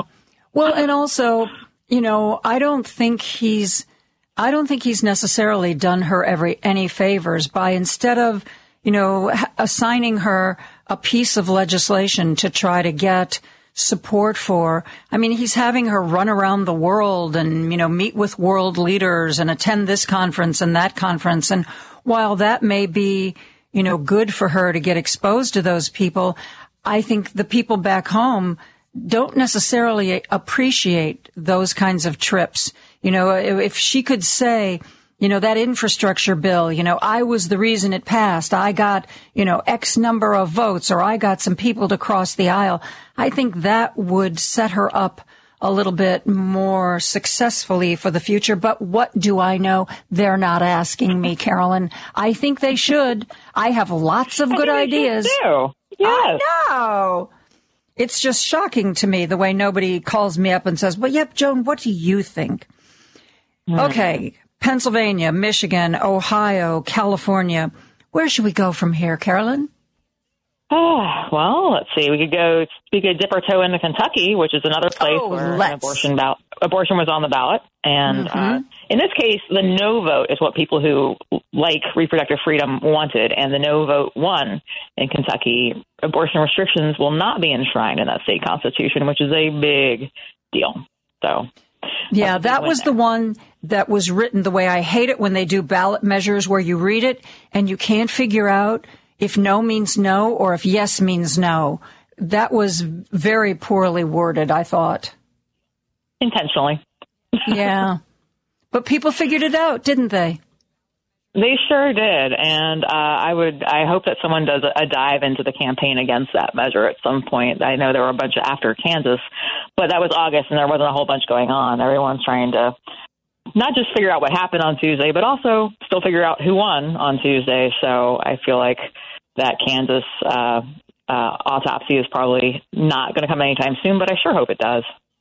You know, uh, taking a step back and, and looking at the nation as a whole, I don't know if this figure changed. The last number I saw was that nationwide on state ballots, there were 299 candidates who were openly election deniers. And I saw, I think it was the Washington Post a few days or a couple of days ago did a uh, a photograph of the people who won office in various states who were election deniers. But it didn't, it certainly wasn't 299. Talk a little bit about um, how those people did or didn't do. Well, the good news is that a lot of election deniers uh, who are running to actually run elections in states, they pretty much all lost. Not all of them, but uh, in key swing, states like um, Michigan, uh, Nevada. Well, we're, we're still waiting to see how things go there. There's still a place, some places where votes are outstanding, um, but it looks like uh, we'll still have a we will have a Democratic Secretary of State in Arizona. Fingers crossed for that. Um, but again, votes are still being counted there. But what people are not talking about, I mean, it's obviously it's good that a bunch of election deniers lost, and we should be talking about that. But a lot of election deniers won at the state legislative level. It's uh, I'm not sure how many we have in state in office yet, but there there will definitely be part of Republican caucuses in these states. They will be, you know, voting on things, and they will and if they hang around for a few terms, they will have seniority in their caucus. And who knows how far these election deniers will go and what they will eventually be able to accomplish. The thing about state legislatures, we don't have to worry about what happens in the next few years. We have to worry about what happens in the next eight years. Mm-hmm. yeah. Yeah. So I wouldn't, I, w- I wouldn't, I wouldn't, you know, dance on that grave quite yet. yeah. Well, you know, it's a process. It's a process. We can't expect uh, to win every one of those elections right off as long as we continue to move in the right direction. That's my mantra, and I say it almost every day. Um, you know, you you got to, you know, you got to look at the bright side. You got to look at what we accomplished. I never, you know, I don't care what I was reading in the papers. I don't care what the polls were showing in my heart of hearts, I never ever believed that there was going to be a red tsunami. It just didn't seem to fit with what I saw and how women reacted to, to Dobbs and, and, you know, the fact that the Democrats under Joe Biden had accomplished so much and how some of the things that were still problems were global problems. It never fit the narrative that I felt that I was being fed by mainstream media and all the polling never seemed to fit with what I thought in my head. What did you think about that, Carolyn? I mean, well, did, were you shocked there was no red tsunami? Um, I wouldn't say shocked. Uh, it did seem as though like the national media narrative was overselling how well Republicans were going to do. Um, but also polling is broken. and, yes. And pollsters themselves will tell you they're trying to figure out how to fix it. So those didn't faze me so much.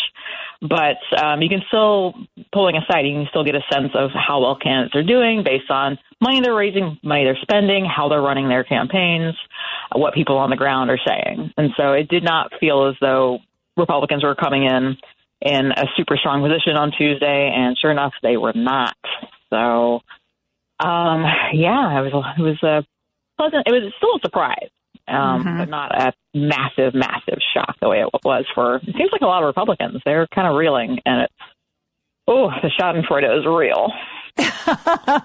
well, you know, at the Courier newsrooms across the country, you're probably above this, but even though I know they're flawed you know, polls, it's like crack cocaine. Oh, I'm just going to, oh, just one more. I'm just going to read one more poll. I'm, I'm just going to talk and then I'll stop. I promise I'll stop after this one last poll. I, I tell the audience, don't pay attention to them. You know, they're flawed. And yet I just can't seem to break up with them. Uh, uh, I'm sure that I will, I'm going to work on this. It's an issue, um, you know, one day at a time. Carolyn Fiddler and I are going to take a break for news and we're going to continue talking about the states and the midterms right after this. Facebook. Message us. Instagram. Follow us. Twitter. Tweet us. They keep me connected. Let's get social on the socials. WCPT 820. This hour of Joan Esposito Live Local and Progressive is brought to you by Team Hochberg. If you want to buy a house or refinance a house, call 855-56-DAVID or visit 56david.com. Joan Esposito, live, local, and progressive on WCPT 820. I'm joined by Carolyn Fiddler. She's the political editorial director at Courier News. And she's, I've had her on the radio before. I always have a lot of fun talking to her, but Carolyn, I have to tell you, sometimes while I'm talking to somebody, I'll like, I don't know, check their Twitter feed just to see if there's anything that they've been posting about that, that I should bring into the conversation. And I have to tell you, I could not love you more for the fact that you actually posted about the death of Kevin Conroy. I know Gallagher's getting all the attention, but my son texted me this morning, Kevin Conroy died. And I was like, oh my God, no. Um, and most, I didn't bother, I was to mention it at the beginning of the show because if somebody that I think the audience really um, knows um, dies, I, I, I mention it, and I thought, you know, you probably can't go to Kevin Conroy; it's just too deep in the weeds.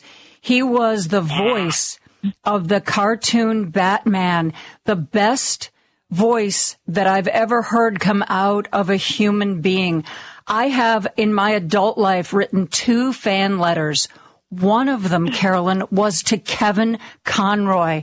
And I am embarrassed to mention that, but that is what a huge fan that. of this man I was. No, I, I love that, and yeah, he was he was uh, apparently just well known to be a really nice guy, generally speaking. But yeah, he achieved uh, notoriety back in the '90s when he was the voice of Batman and Bruce Wayne on Batman the Animated Series, uh, which was a pretty seminal uh, animated show back in the day. But uh, he continues to be the most recognizable voice of Batman, really. Yeah. Um, and and it, it was a huge, a huge loss. He was only 66. I know, I know. I guess he he had a very serious uh, cancer that uh, took him very quickly.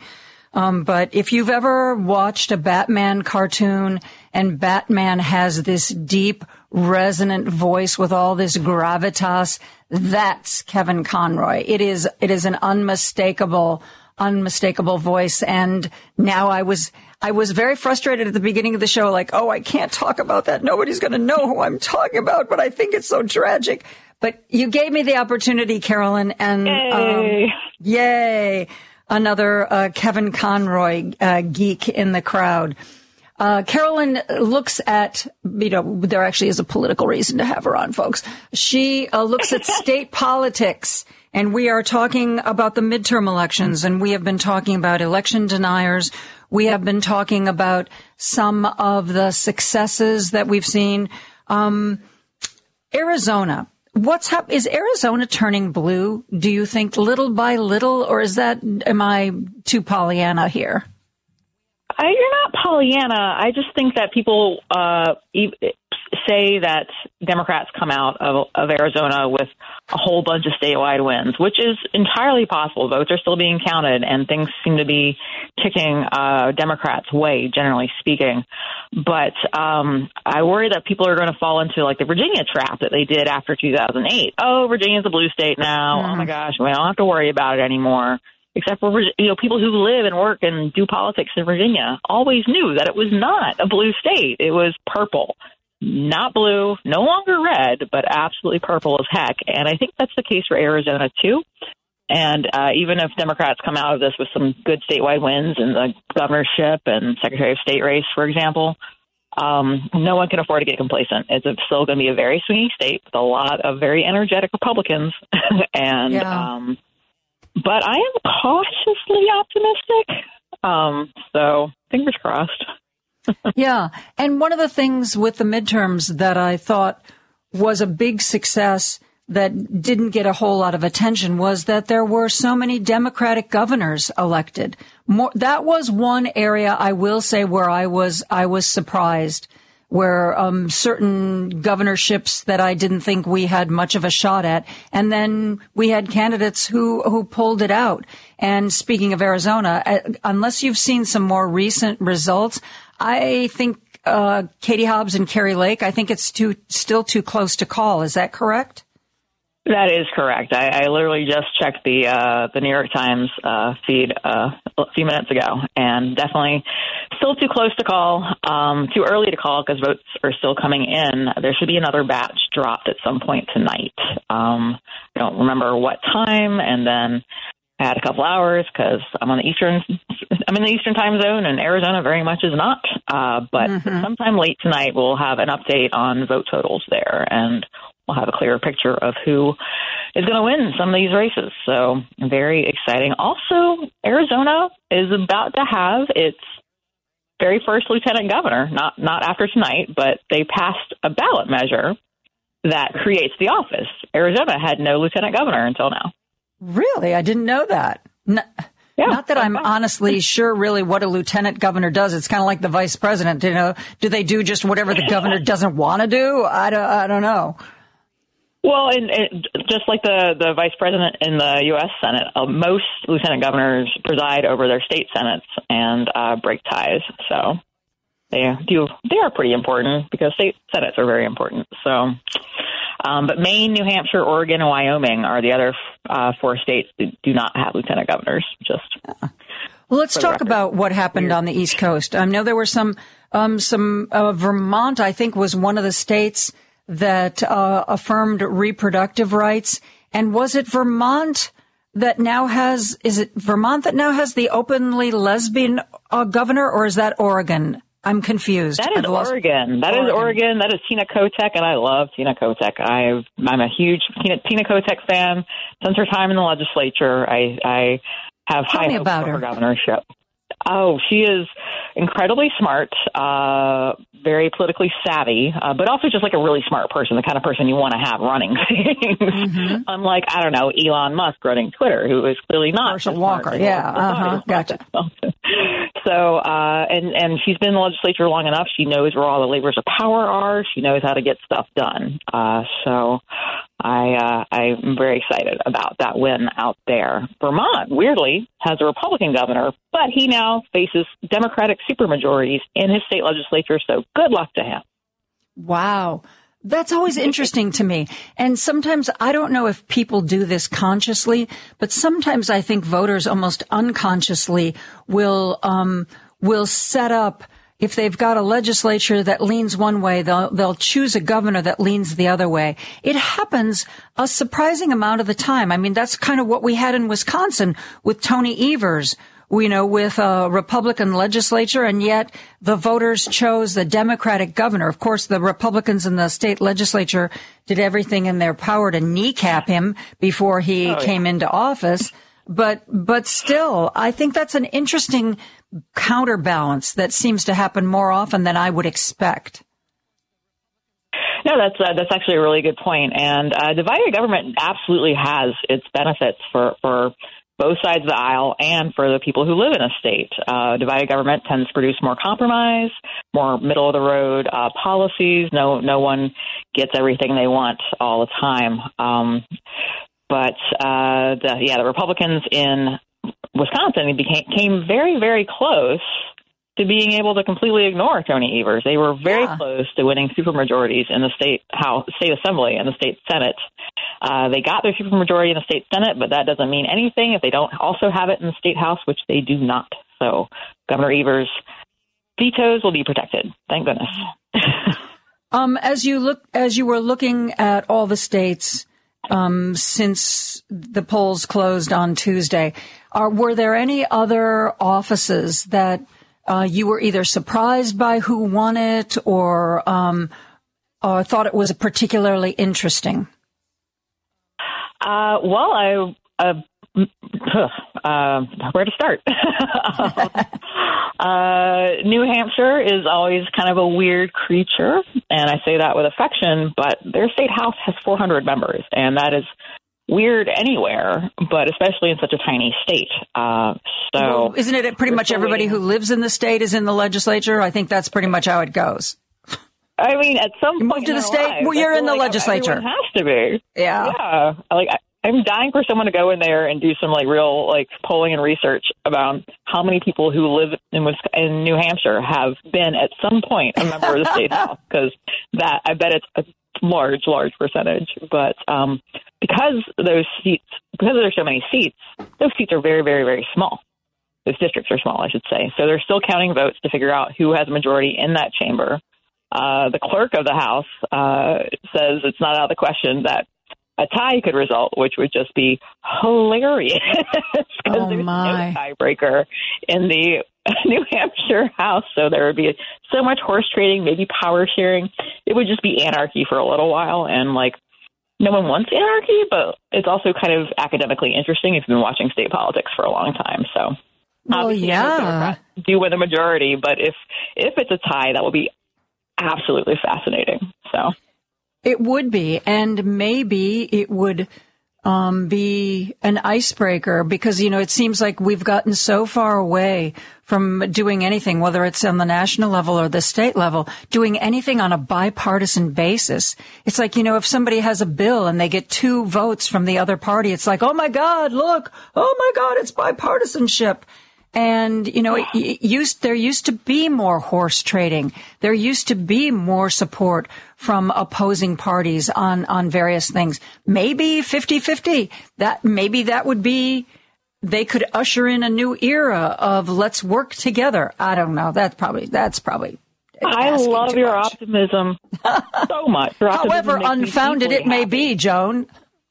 I just worry that, you know, back, you know, 10, 20 years ago, a Democrat would look at a glass of water and say it's half full. A Republican might look at that same glass of water and say it's half empty. But they all agreed it was a glass with water in it. But now Republicans will look at that same glass and just decide it's a dragon.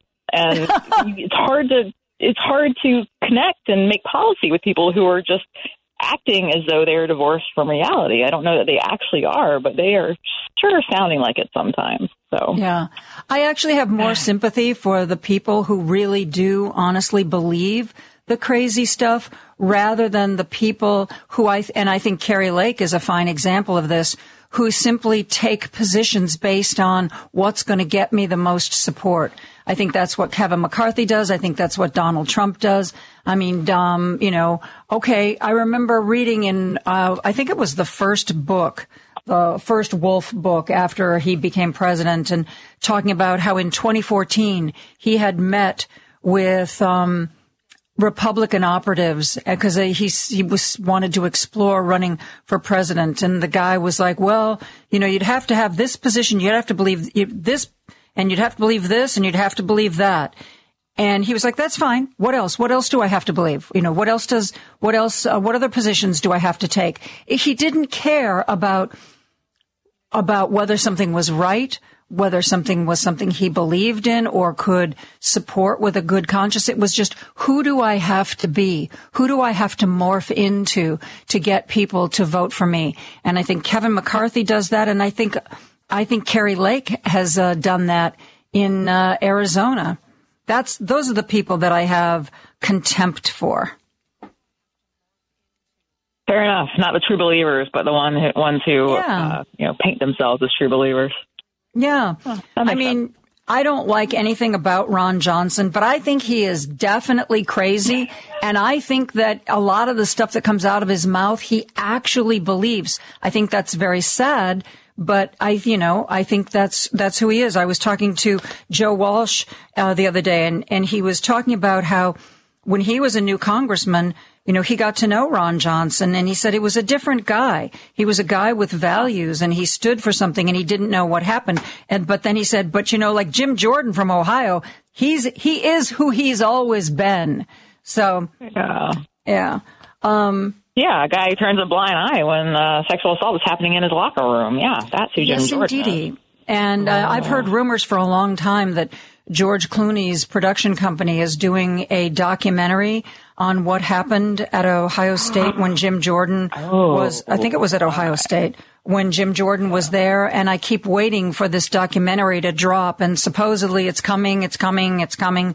Um, but I think that's going to be really eye opening. Hey, um, Lady B, um, excuse me, Carolyn, I'm doing a broadcast professional thing here. Lady B, I can't remember. Did I take the 415 break or not? Oh, okay. Um, broadcast professional, Carolyn, you must always know when the commercials are. So please let us take that break now. Uh, Carolyn Fiddler and I will be right back after this. Can't listen to Joan Esposito? Surely you can't be serious. Live, local, and progressive in your car today? I am serious. And don't call me Shirley. Don't fret. You can still listen to her on the TuneIn app on both your phone and computer. Whoa! You feel that right away. Oh. It's just refreshing. The Hal Sparks radio program. Grandpa's just rage tweeting, and Ivanka's not calling right now and saying, Dad, what are you writing? You can't write somebody has a death wish. You know what I mean? Nobody's even bothering to have that conversation anymore, which is in many ways a good sign. It means that they're not expecting anything from him. They've had conversations with him. They know he's not running. They know this is a bluff. Hal Sparks, Saturdays from 11 to 1 on WCPT 820, Chicago's Progressive Talk. You're listening to WCPT 820 because facts matter. This is Joan Esposito, live, local, and progressive on WCPT 820. And I am joined by Carolyn Fiddler. She is the political editorial director at Courier Newsroom. You can find her, at least for now, on Twitter at CFIDD. Um, though I did notice in your bio that you also have joined Mastodon, as have I, but I can't figure out how it works just yet. I can't figure out how to find people. I don't see a search function. Um, I have to spend a little bit of uh, a, a, little bit of time on that one because it takes me a while to uh, catch on to any kind of new technology. Um, the I know this isn't talking about the midterms, but the news today that Elon shut down his whole spend eight dollars, get a blue check. The fact, uh, do you? I think that he's in real trouble. Um, for those of you who aren't aware, Eli Lilly, the drug company, somebody created a fake Eli Lilly account, paid for a blue check so people thought it was legitimate. And then yesterday, after early afternoon, they tweeted out that the, the company had decided that all the insulin that they sell going forward is just going to be free. They weren't going to charge people for it. And it got retweeted and it got like thousands of likes. Eli Lilly's stock went down by more than 2%. Two other drug companies that sell insulin also saw one of them had their stock drop by 4%. One of them saw their stock drop by two to, it was two to 3%. These are serious financial losses. And I don't know, uh, who runs Eli Lilly, but I would seriously be considering a lawsuit against Twitter right now. And as of, um, I don't know if it happened last night or this morning, Elon has shut down this whole you can pay $8 uh, a month and be verified as anybody idea. There, well, he says they're pausing it, Carolyn. They're not closing it. They're just pausing it. I mean, that's some real serious damage. That isn't just people making fun of Elon Musk and him getting his little feelings hurt.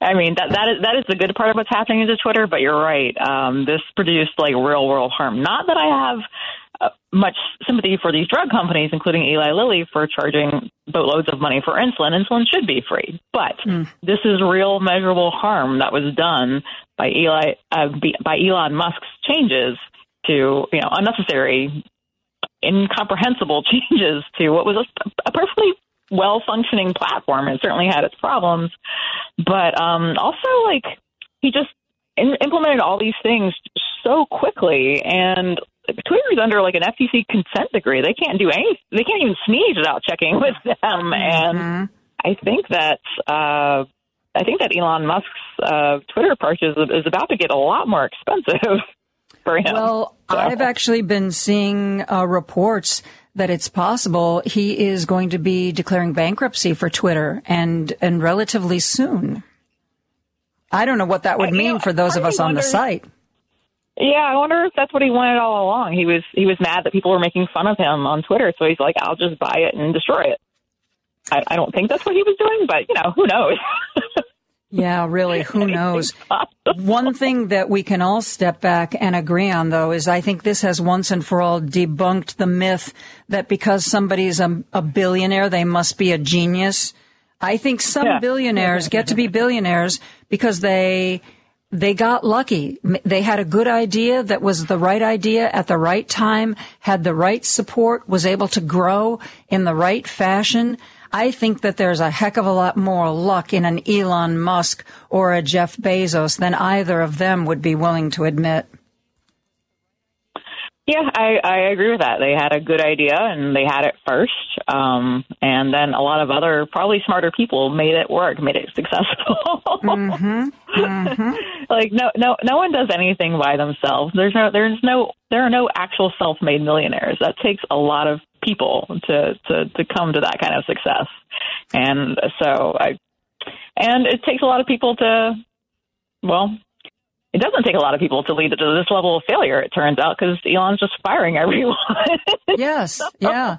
You're, you're fired and you're fired and you're fired. And oh, by the way, I didn't realize those top executives had golden parachutes of uh, over a hundred million dollars. Oh well, um, too late. They've gotten their little cardboard boxes and, and, and hit the road.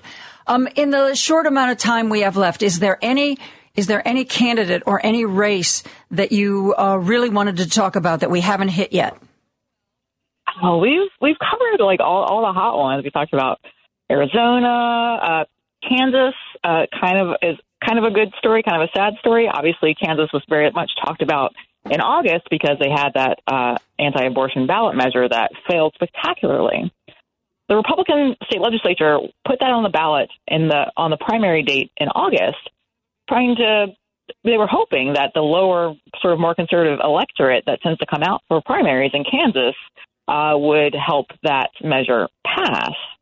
Um, but that didn't work out for them. But it might have saved their supermajority in the state house this time around, which is important because Kansas just reelected their Democratic governor. People forget. Mm-hmm. I think it's easy to forget that Kansas has a Democratic governor. So if they had put that abortion ballot measure on the on the, on the ballot for the general election, uh, they might have lost enough seats to lose that supermajority in the House, but uh, Democrats were only able to flip one of the three they needed to destroy that veto-proof majority. So uh, Governor Kelly still has a has a hard few years ahead of her. Wow. Uh, Carolyn, I love talking to you. Thank you for taking time out of your busy day. You know, we ought to get you uh, sometime in here to guest host. I think you'd be, I think you'd be really good at it. I don't know if, if uh, the powers that be above would would see that as a as as a resume building trait uh, for you. Um, but I think you're terrific. My audience loves what you have to say and the, and the way you say it, and it's just great to have you here. I can't think of any higher praise. Thank you. And yeah, let me know if I can help out. I'd be happy to be happy to pinch it. Um, I think it'd be a boatload of fun. Yeah, it, it, it is a boatload of fun. I am going to share your contact information with the, um, with the mucky mucks that make those decisions above my pay grade. Um, but I'm glad to, to know that you're open to the idea because I think, uh, I think you bring a lot to the table and my audience really benefits from hearing you. So thank you again. Thank you. We are going to take a break, and uh, then I'm going to come back, and uh, we're going to have a little bit of a little bit of fun and culture before we go to the weekend. Uh, that and more right after this. Information is power. Stay informed to know what's going on. Staying informed gives me the power of knowledge. I wake up. Need to know what happened. I turn on the radio. Because information is power. WCPT 820, where facts matter. Joan Esposito, live, local, and progressive on WCPT 820. You may have heard uh, some ads we are running about a play. Um, oftentimes, that would be something that you don't necessarily hear on WCPT. A lot of our um, a lot of our ads are political, um, but this is a play that uh, talks about labor and uh, the struggle for for rights. Um, Larry Kirwan is presenting this play at the Irish American Cultural Center. It is his play. You may have heard our ads for it. It's called A Table for Two at the Dill Pickle. And Larry is here to talk to us about it. Larry, thank you so much for uh, joining us. Pleasure, Joan. What is it that we should, you know, we are a very progressive, a very political station. So, uh, a play about labor icons, um, is right up our alley. We are a big union station, big union supporter. Tell me about the play. Our audience, just uh, tell our audience what it's all about and what kind of um, an evening at the theater they'll have. Well, it deals with two icons of the early 20th century, um, two labor icons. One was Mother Jones, who was a a resident in uh, Chicago for a lot of her life, even though she was born in Cork in Ireland. And the other one was James Larkin, also known as Big Jim Larkin, um, who came out here uh, in 1913 after leading uh, big strikes in Ireland. So both were Irish. And um, I got asked by Bridget Duffy, who is um, a great fan of Mother Jones and is uh, portraying Mother Jones in the play. If I do something, you know, do a a 10 minute piece uh, about Larkin and Mother Jones. And uh, yeah, it seemed like a good idea. I was in Chicago at the time at a, a show at the Nederlander called Paradise Square. And um, it was just great to meet her. And uh, the, the piece is probably about 25, 30 minutes. Um, and it deals with the, the lives of these two people Larkin wants to have a meeting with Mother Jones. He needs some advice, some personal advice. And through that device, we get to know the two of them and get to know the history of what was actually going on in Chicago uh, around 1919. There were some really big issues that were being wrangled over then, like child labor.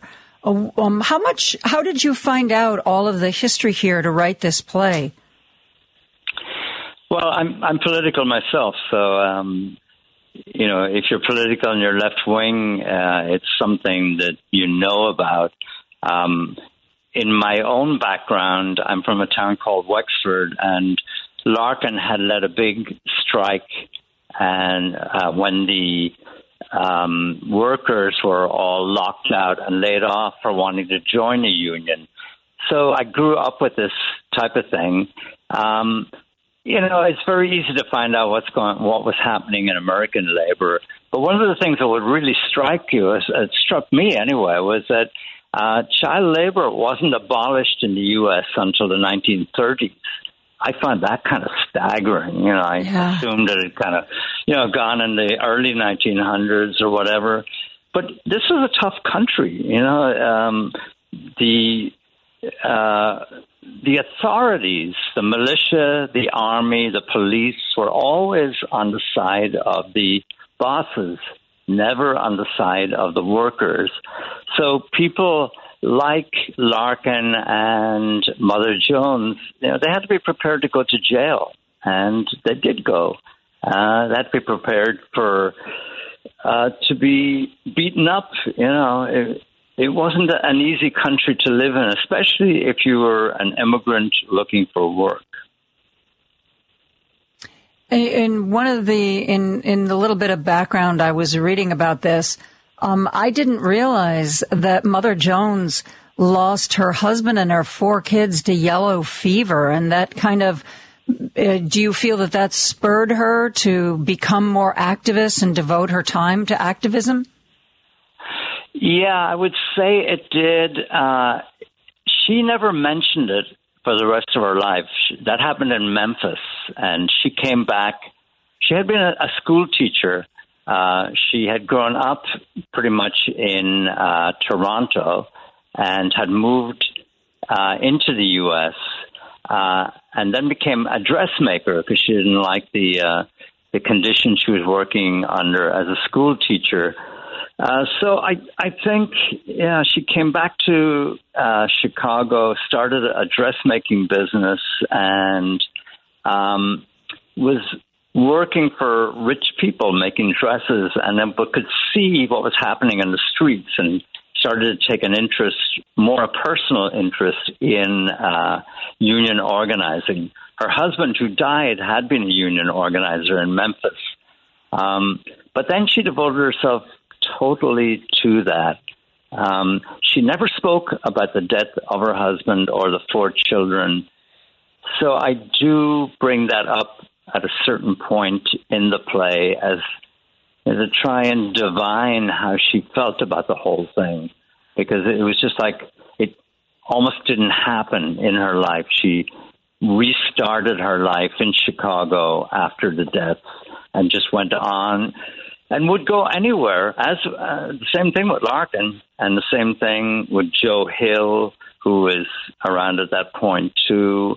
Um, they were members of the International Workers of the World, who were called the Wobblies, and they would go anywhere there was a strike, wherever working people needed our help. That's where they were, and it didn't make any difference if uh, the reception was hostile or if the army was up against them. They they stood firm with the workers. Now, it's the play is called A Table for Two at the Dill Pickle. The Dill Pickle was a real place, wasn't it? Yeah, and I knew nothing about that. Um, I was in touch with uh, a number of people in Chicago ab- about labor history here, and um, one, Rosemary Feurer, uh, turned me on to the dill pickle. And oddly, oddly enough, uh, one of the things that I knew about it was that it was in a place called Bughouse Square. hmm I used to live right by Bughouse Square. I know it well. Really, it seemed like a, a fabulous name to me. but um, yeah, um, It's actually uh, we also it's got a name. Uh, there's a uh, it's Washington Square Park, but most people know it as Bughouse Square. That's his. That's its unofficial name. Yeah. Well, oddly enough, there's another labor leader I'm I'm very much interested in. She was called the Rebel Girl, and her name was Elizabeth Gurley Flynn, who started giving speeches when she was 15 or 16. So I've been researching her for quite a while uh, to do a musical about her, and it turned out that the gentleman who founded the the Dill Pickle had been her husband. His name was Jack Jones, and he owned it. I think up until the 1930s or something like that, and then eventually it stopped being popular. I think uh, gangsters started to frequent it more, whereas it had been uh, a labor and bohemian um, place to meet people. What is it that you want people to take away from this play? I think in anything that I do that's historical, I think you can relate it to what's going on today. And labor needs help. You know, the the unions are having a hard time and ever since the unions started to lose members in the late 60s and early 70s, from that moment on, the working person hasn't made the amount of money that they should make for their labor. And even now, you get the um, the chairman of the Fed, Mr. Powell, who is willing at any point to drive the country into a recession to bring down inflation. So to me, that that's that's crazy, you know. And a recession means millions of people will lose their jobs, and it can last for years.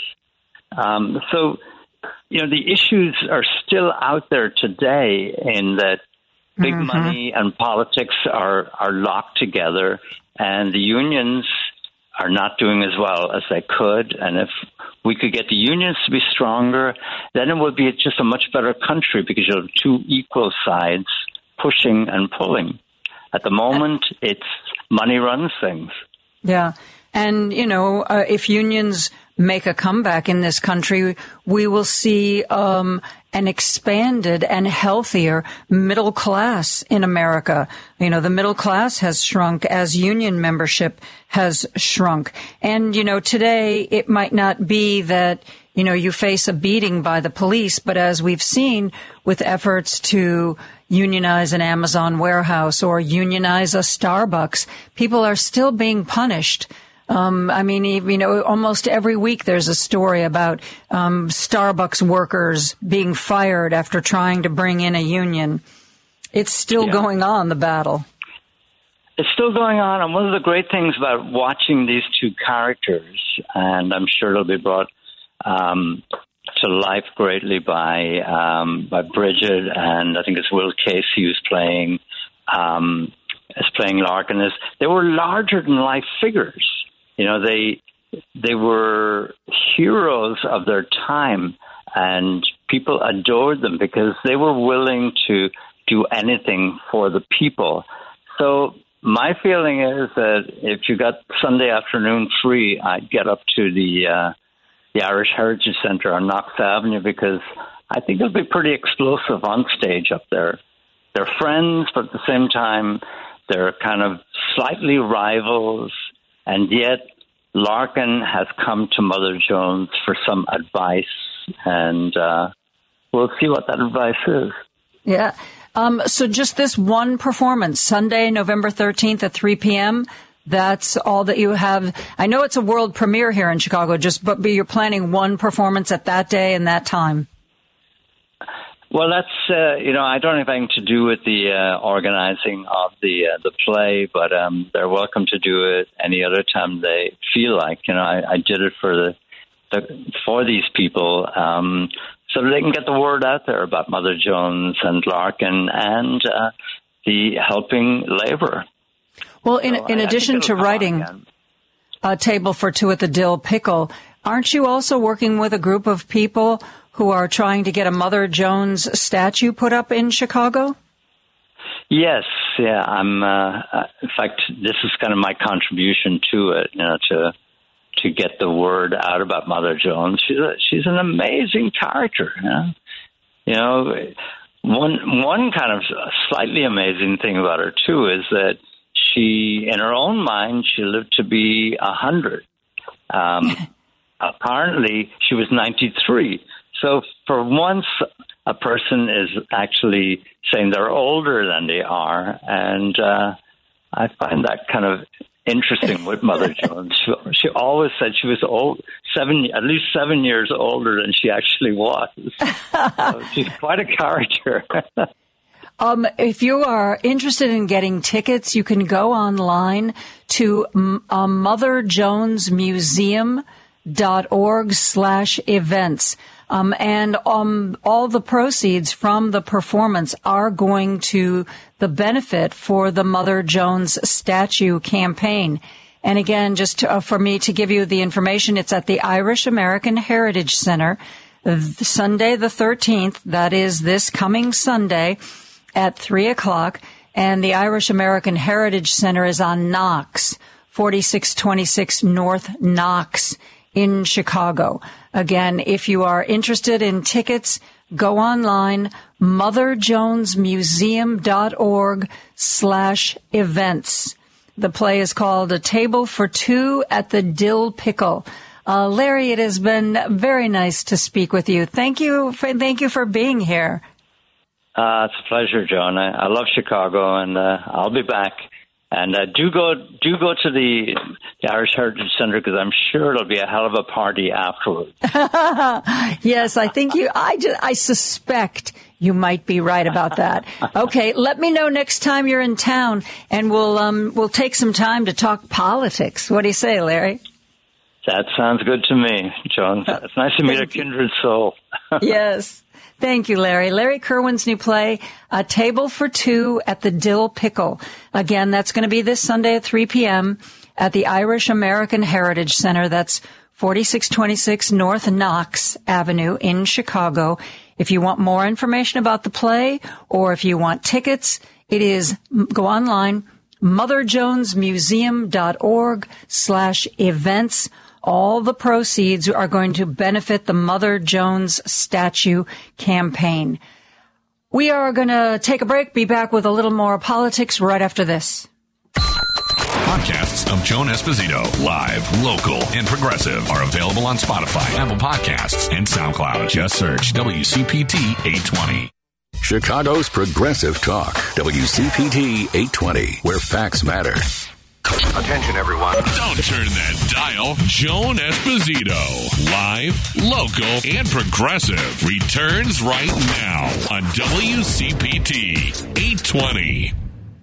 So, this weekend, as you are celebrating all the hard work you did, and as we wait to see where the final control of the House and the Senate ends up, Um, I don't know in some of the uh, states that are doing these mail-in ballots. I uh, I don't know whether they keep counting or whether they take the weekend off. I sure hope they keep counting. It would be nice to get some of these uh, results uh, determined. But you know what? It has been a great day. It has been a great day for democracy. It has been a great day to be a Democrat. And as if that wasn't enough good news, there is also good news in Ukraine. You may have seen this morning um, that R- Russia is pulling out of a town called Kherson. Kherson was the regional capital. It was the only Ukrainian regional capital that Russian forces had captured since the start of the invasion. And they have withdrawn. This is a really important move on Putin's part because this was a really, capture of Kherson was a really important goal in their war, in their strategy. I think it's also very interesting that while clearly this was something they knew they were going to be doing, it is believed in some quarters that Vladimir Putin purposely waited till after the midterm elections were over in the United States to do this because he didn't want to give people in this country the impression that Joe Biden's strategy in Ukraine was working and that Joe Biden was helping the people of Ukraine win. They didn't announce this withdrawal till after the midterm elections. But this is big. This is um, a big loss for Putin. This war has been going on, for those of you who've lost count, for eight and a half months. Eight and a half months. And um, President Zelensky is calling this a historic day. Uh, people of Ukraine are celebrating. It ain't over yet, but this is um, this is no small thing that has happened. So another thing, if you needed one more thing to celebrate, you know, I during the tense times when we were campaigning and postcarding and phone banking and all that, you know, as the weekend came around, I would tell you to make sure you found some activity, something to do that brought you joy. This weekend, you've done the work. We've had a, such a stunning result. However, the final tally goes, it was not a red tsunami. It wasn't a red wave. It wasn't even really a red puddle, was it? No, it was not. And that's because of us and the work we did and how we talked to our friends and neighbors and colleagues. And we made people understand how important this was. Young people, Gen Z came out in numbers like never before by the hundreds of thousands. They came out to fight for their rights and their country. Most of the time, you know, we're not like the the alt right Republicans. We're not angry all the time, so we don't go to the polls because we're mad and want to air our grievances. We tend to be the kind to sit back and just assume everything's going to go okay, but when we see it isn't, people forget that we are still perfectly capable of acting if we see things going in a bad direction. We saw it, we came out, we're going to continue to be this active. We're going to help Raphael Warnock in Georgia, and we are going to continue to fight the good fight. So this weekend, pat yourself on the back, put your feet up, do something that's fun. Go out and buy a frozen turkey for Thanksgiving.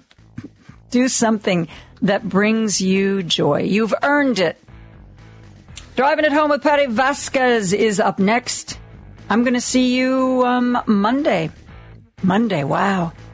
Have a great weekend. Good night.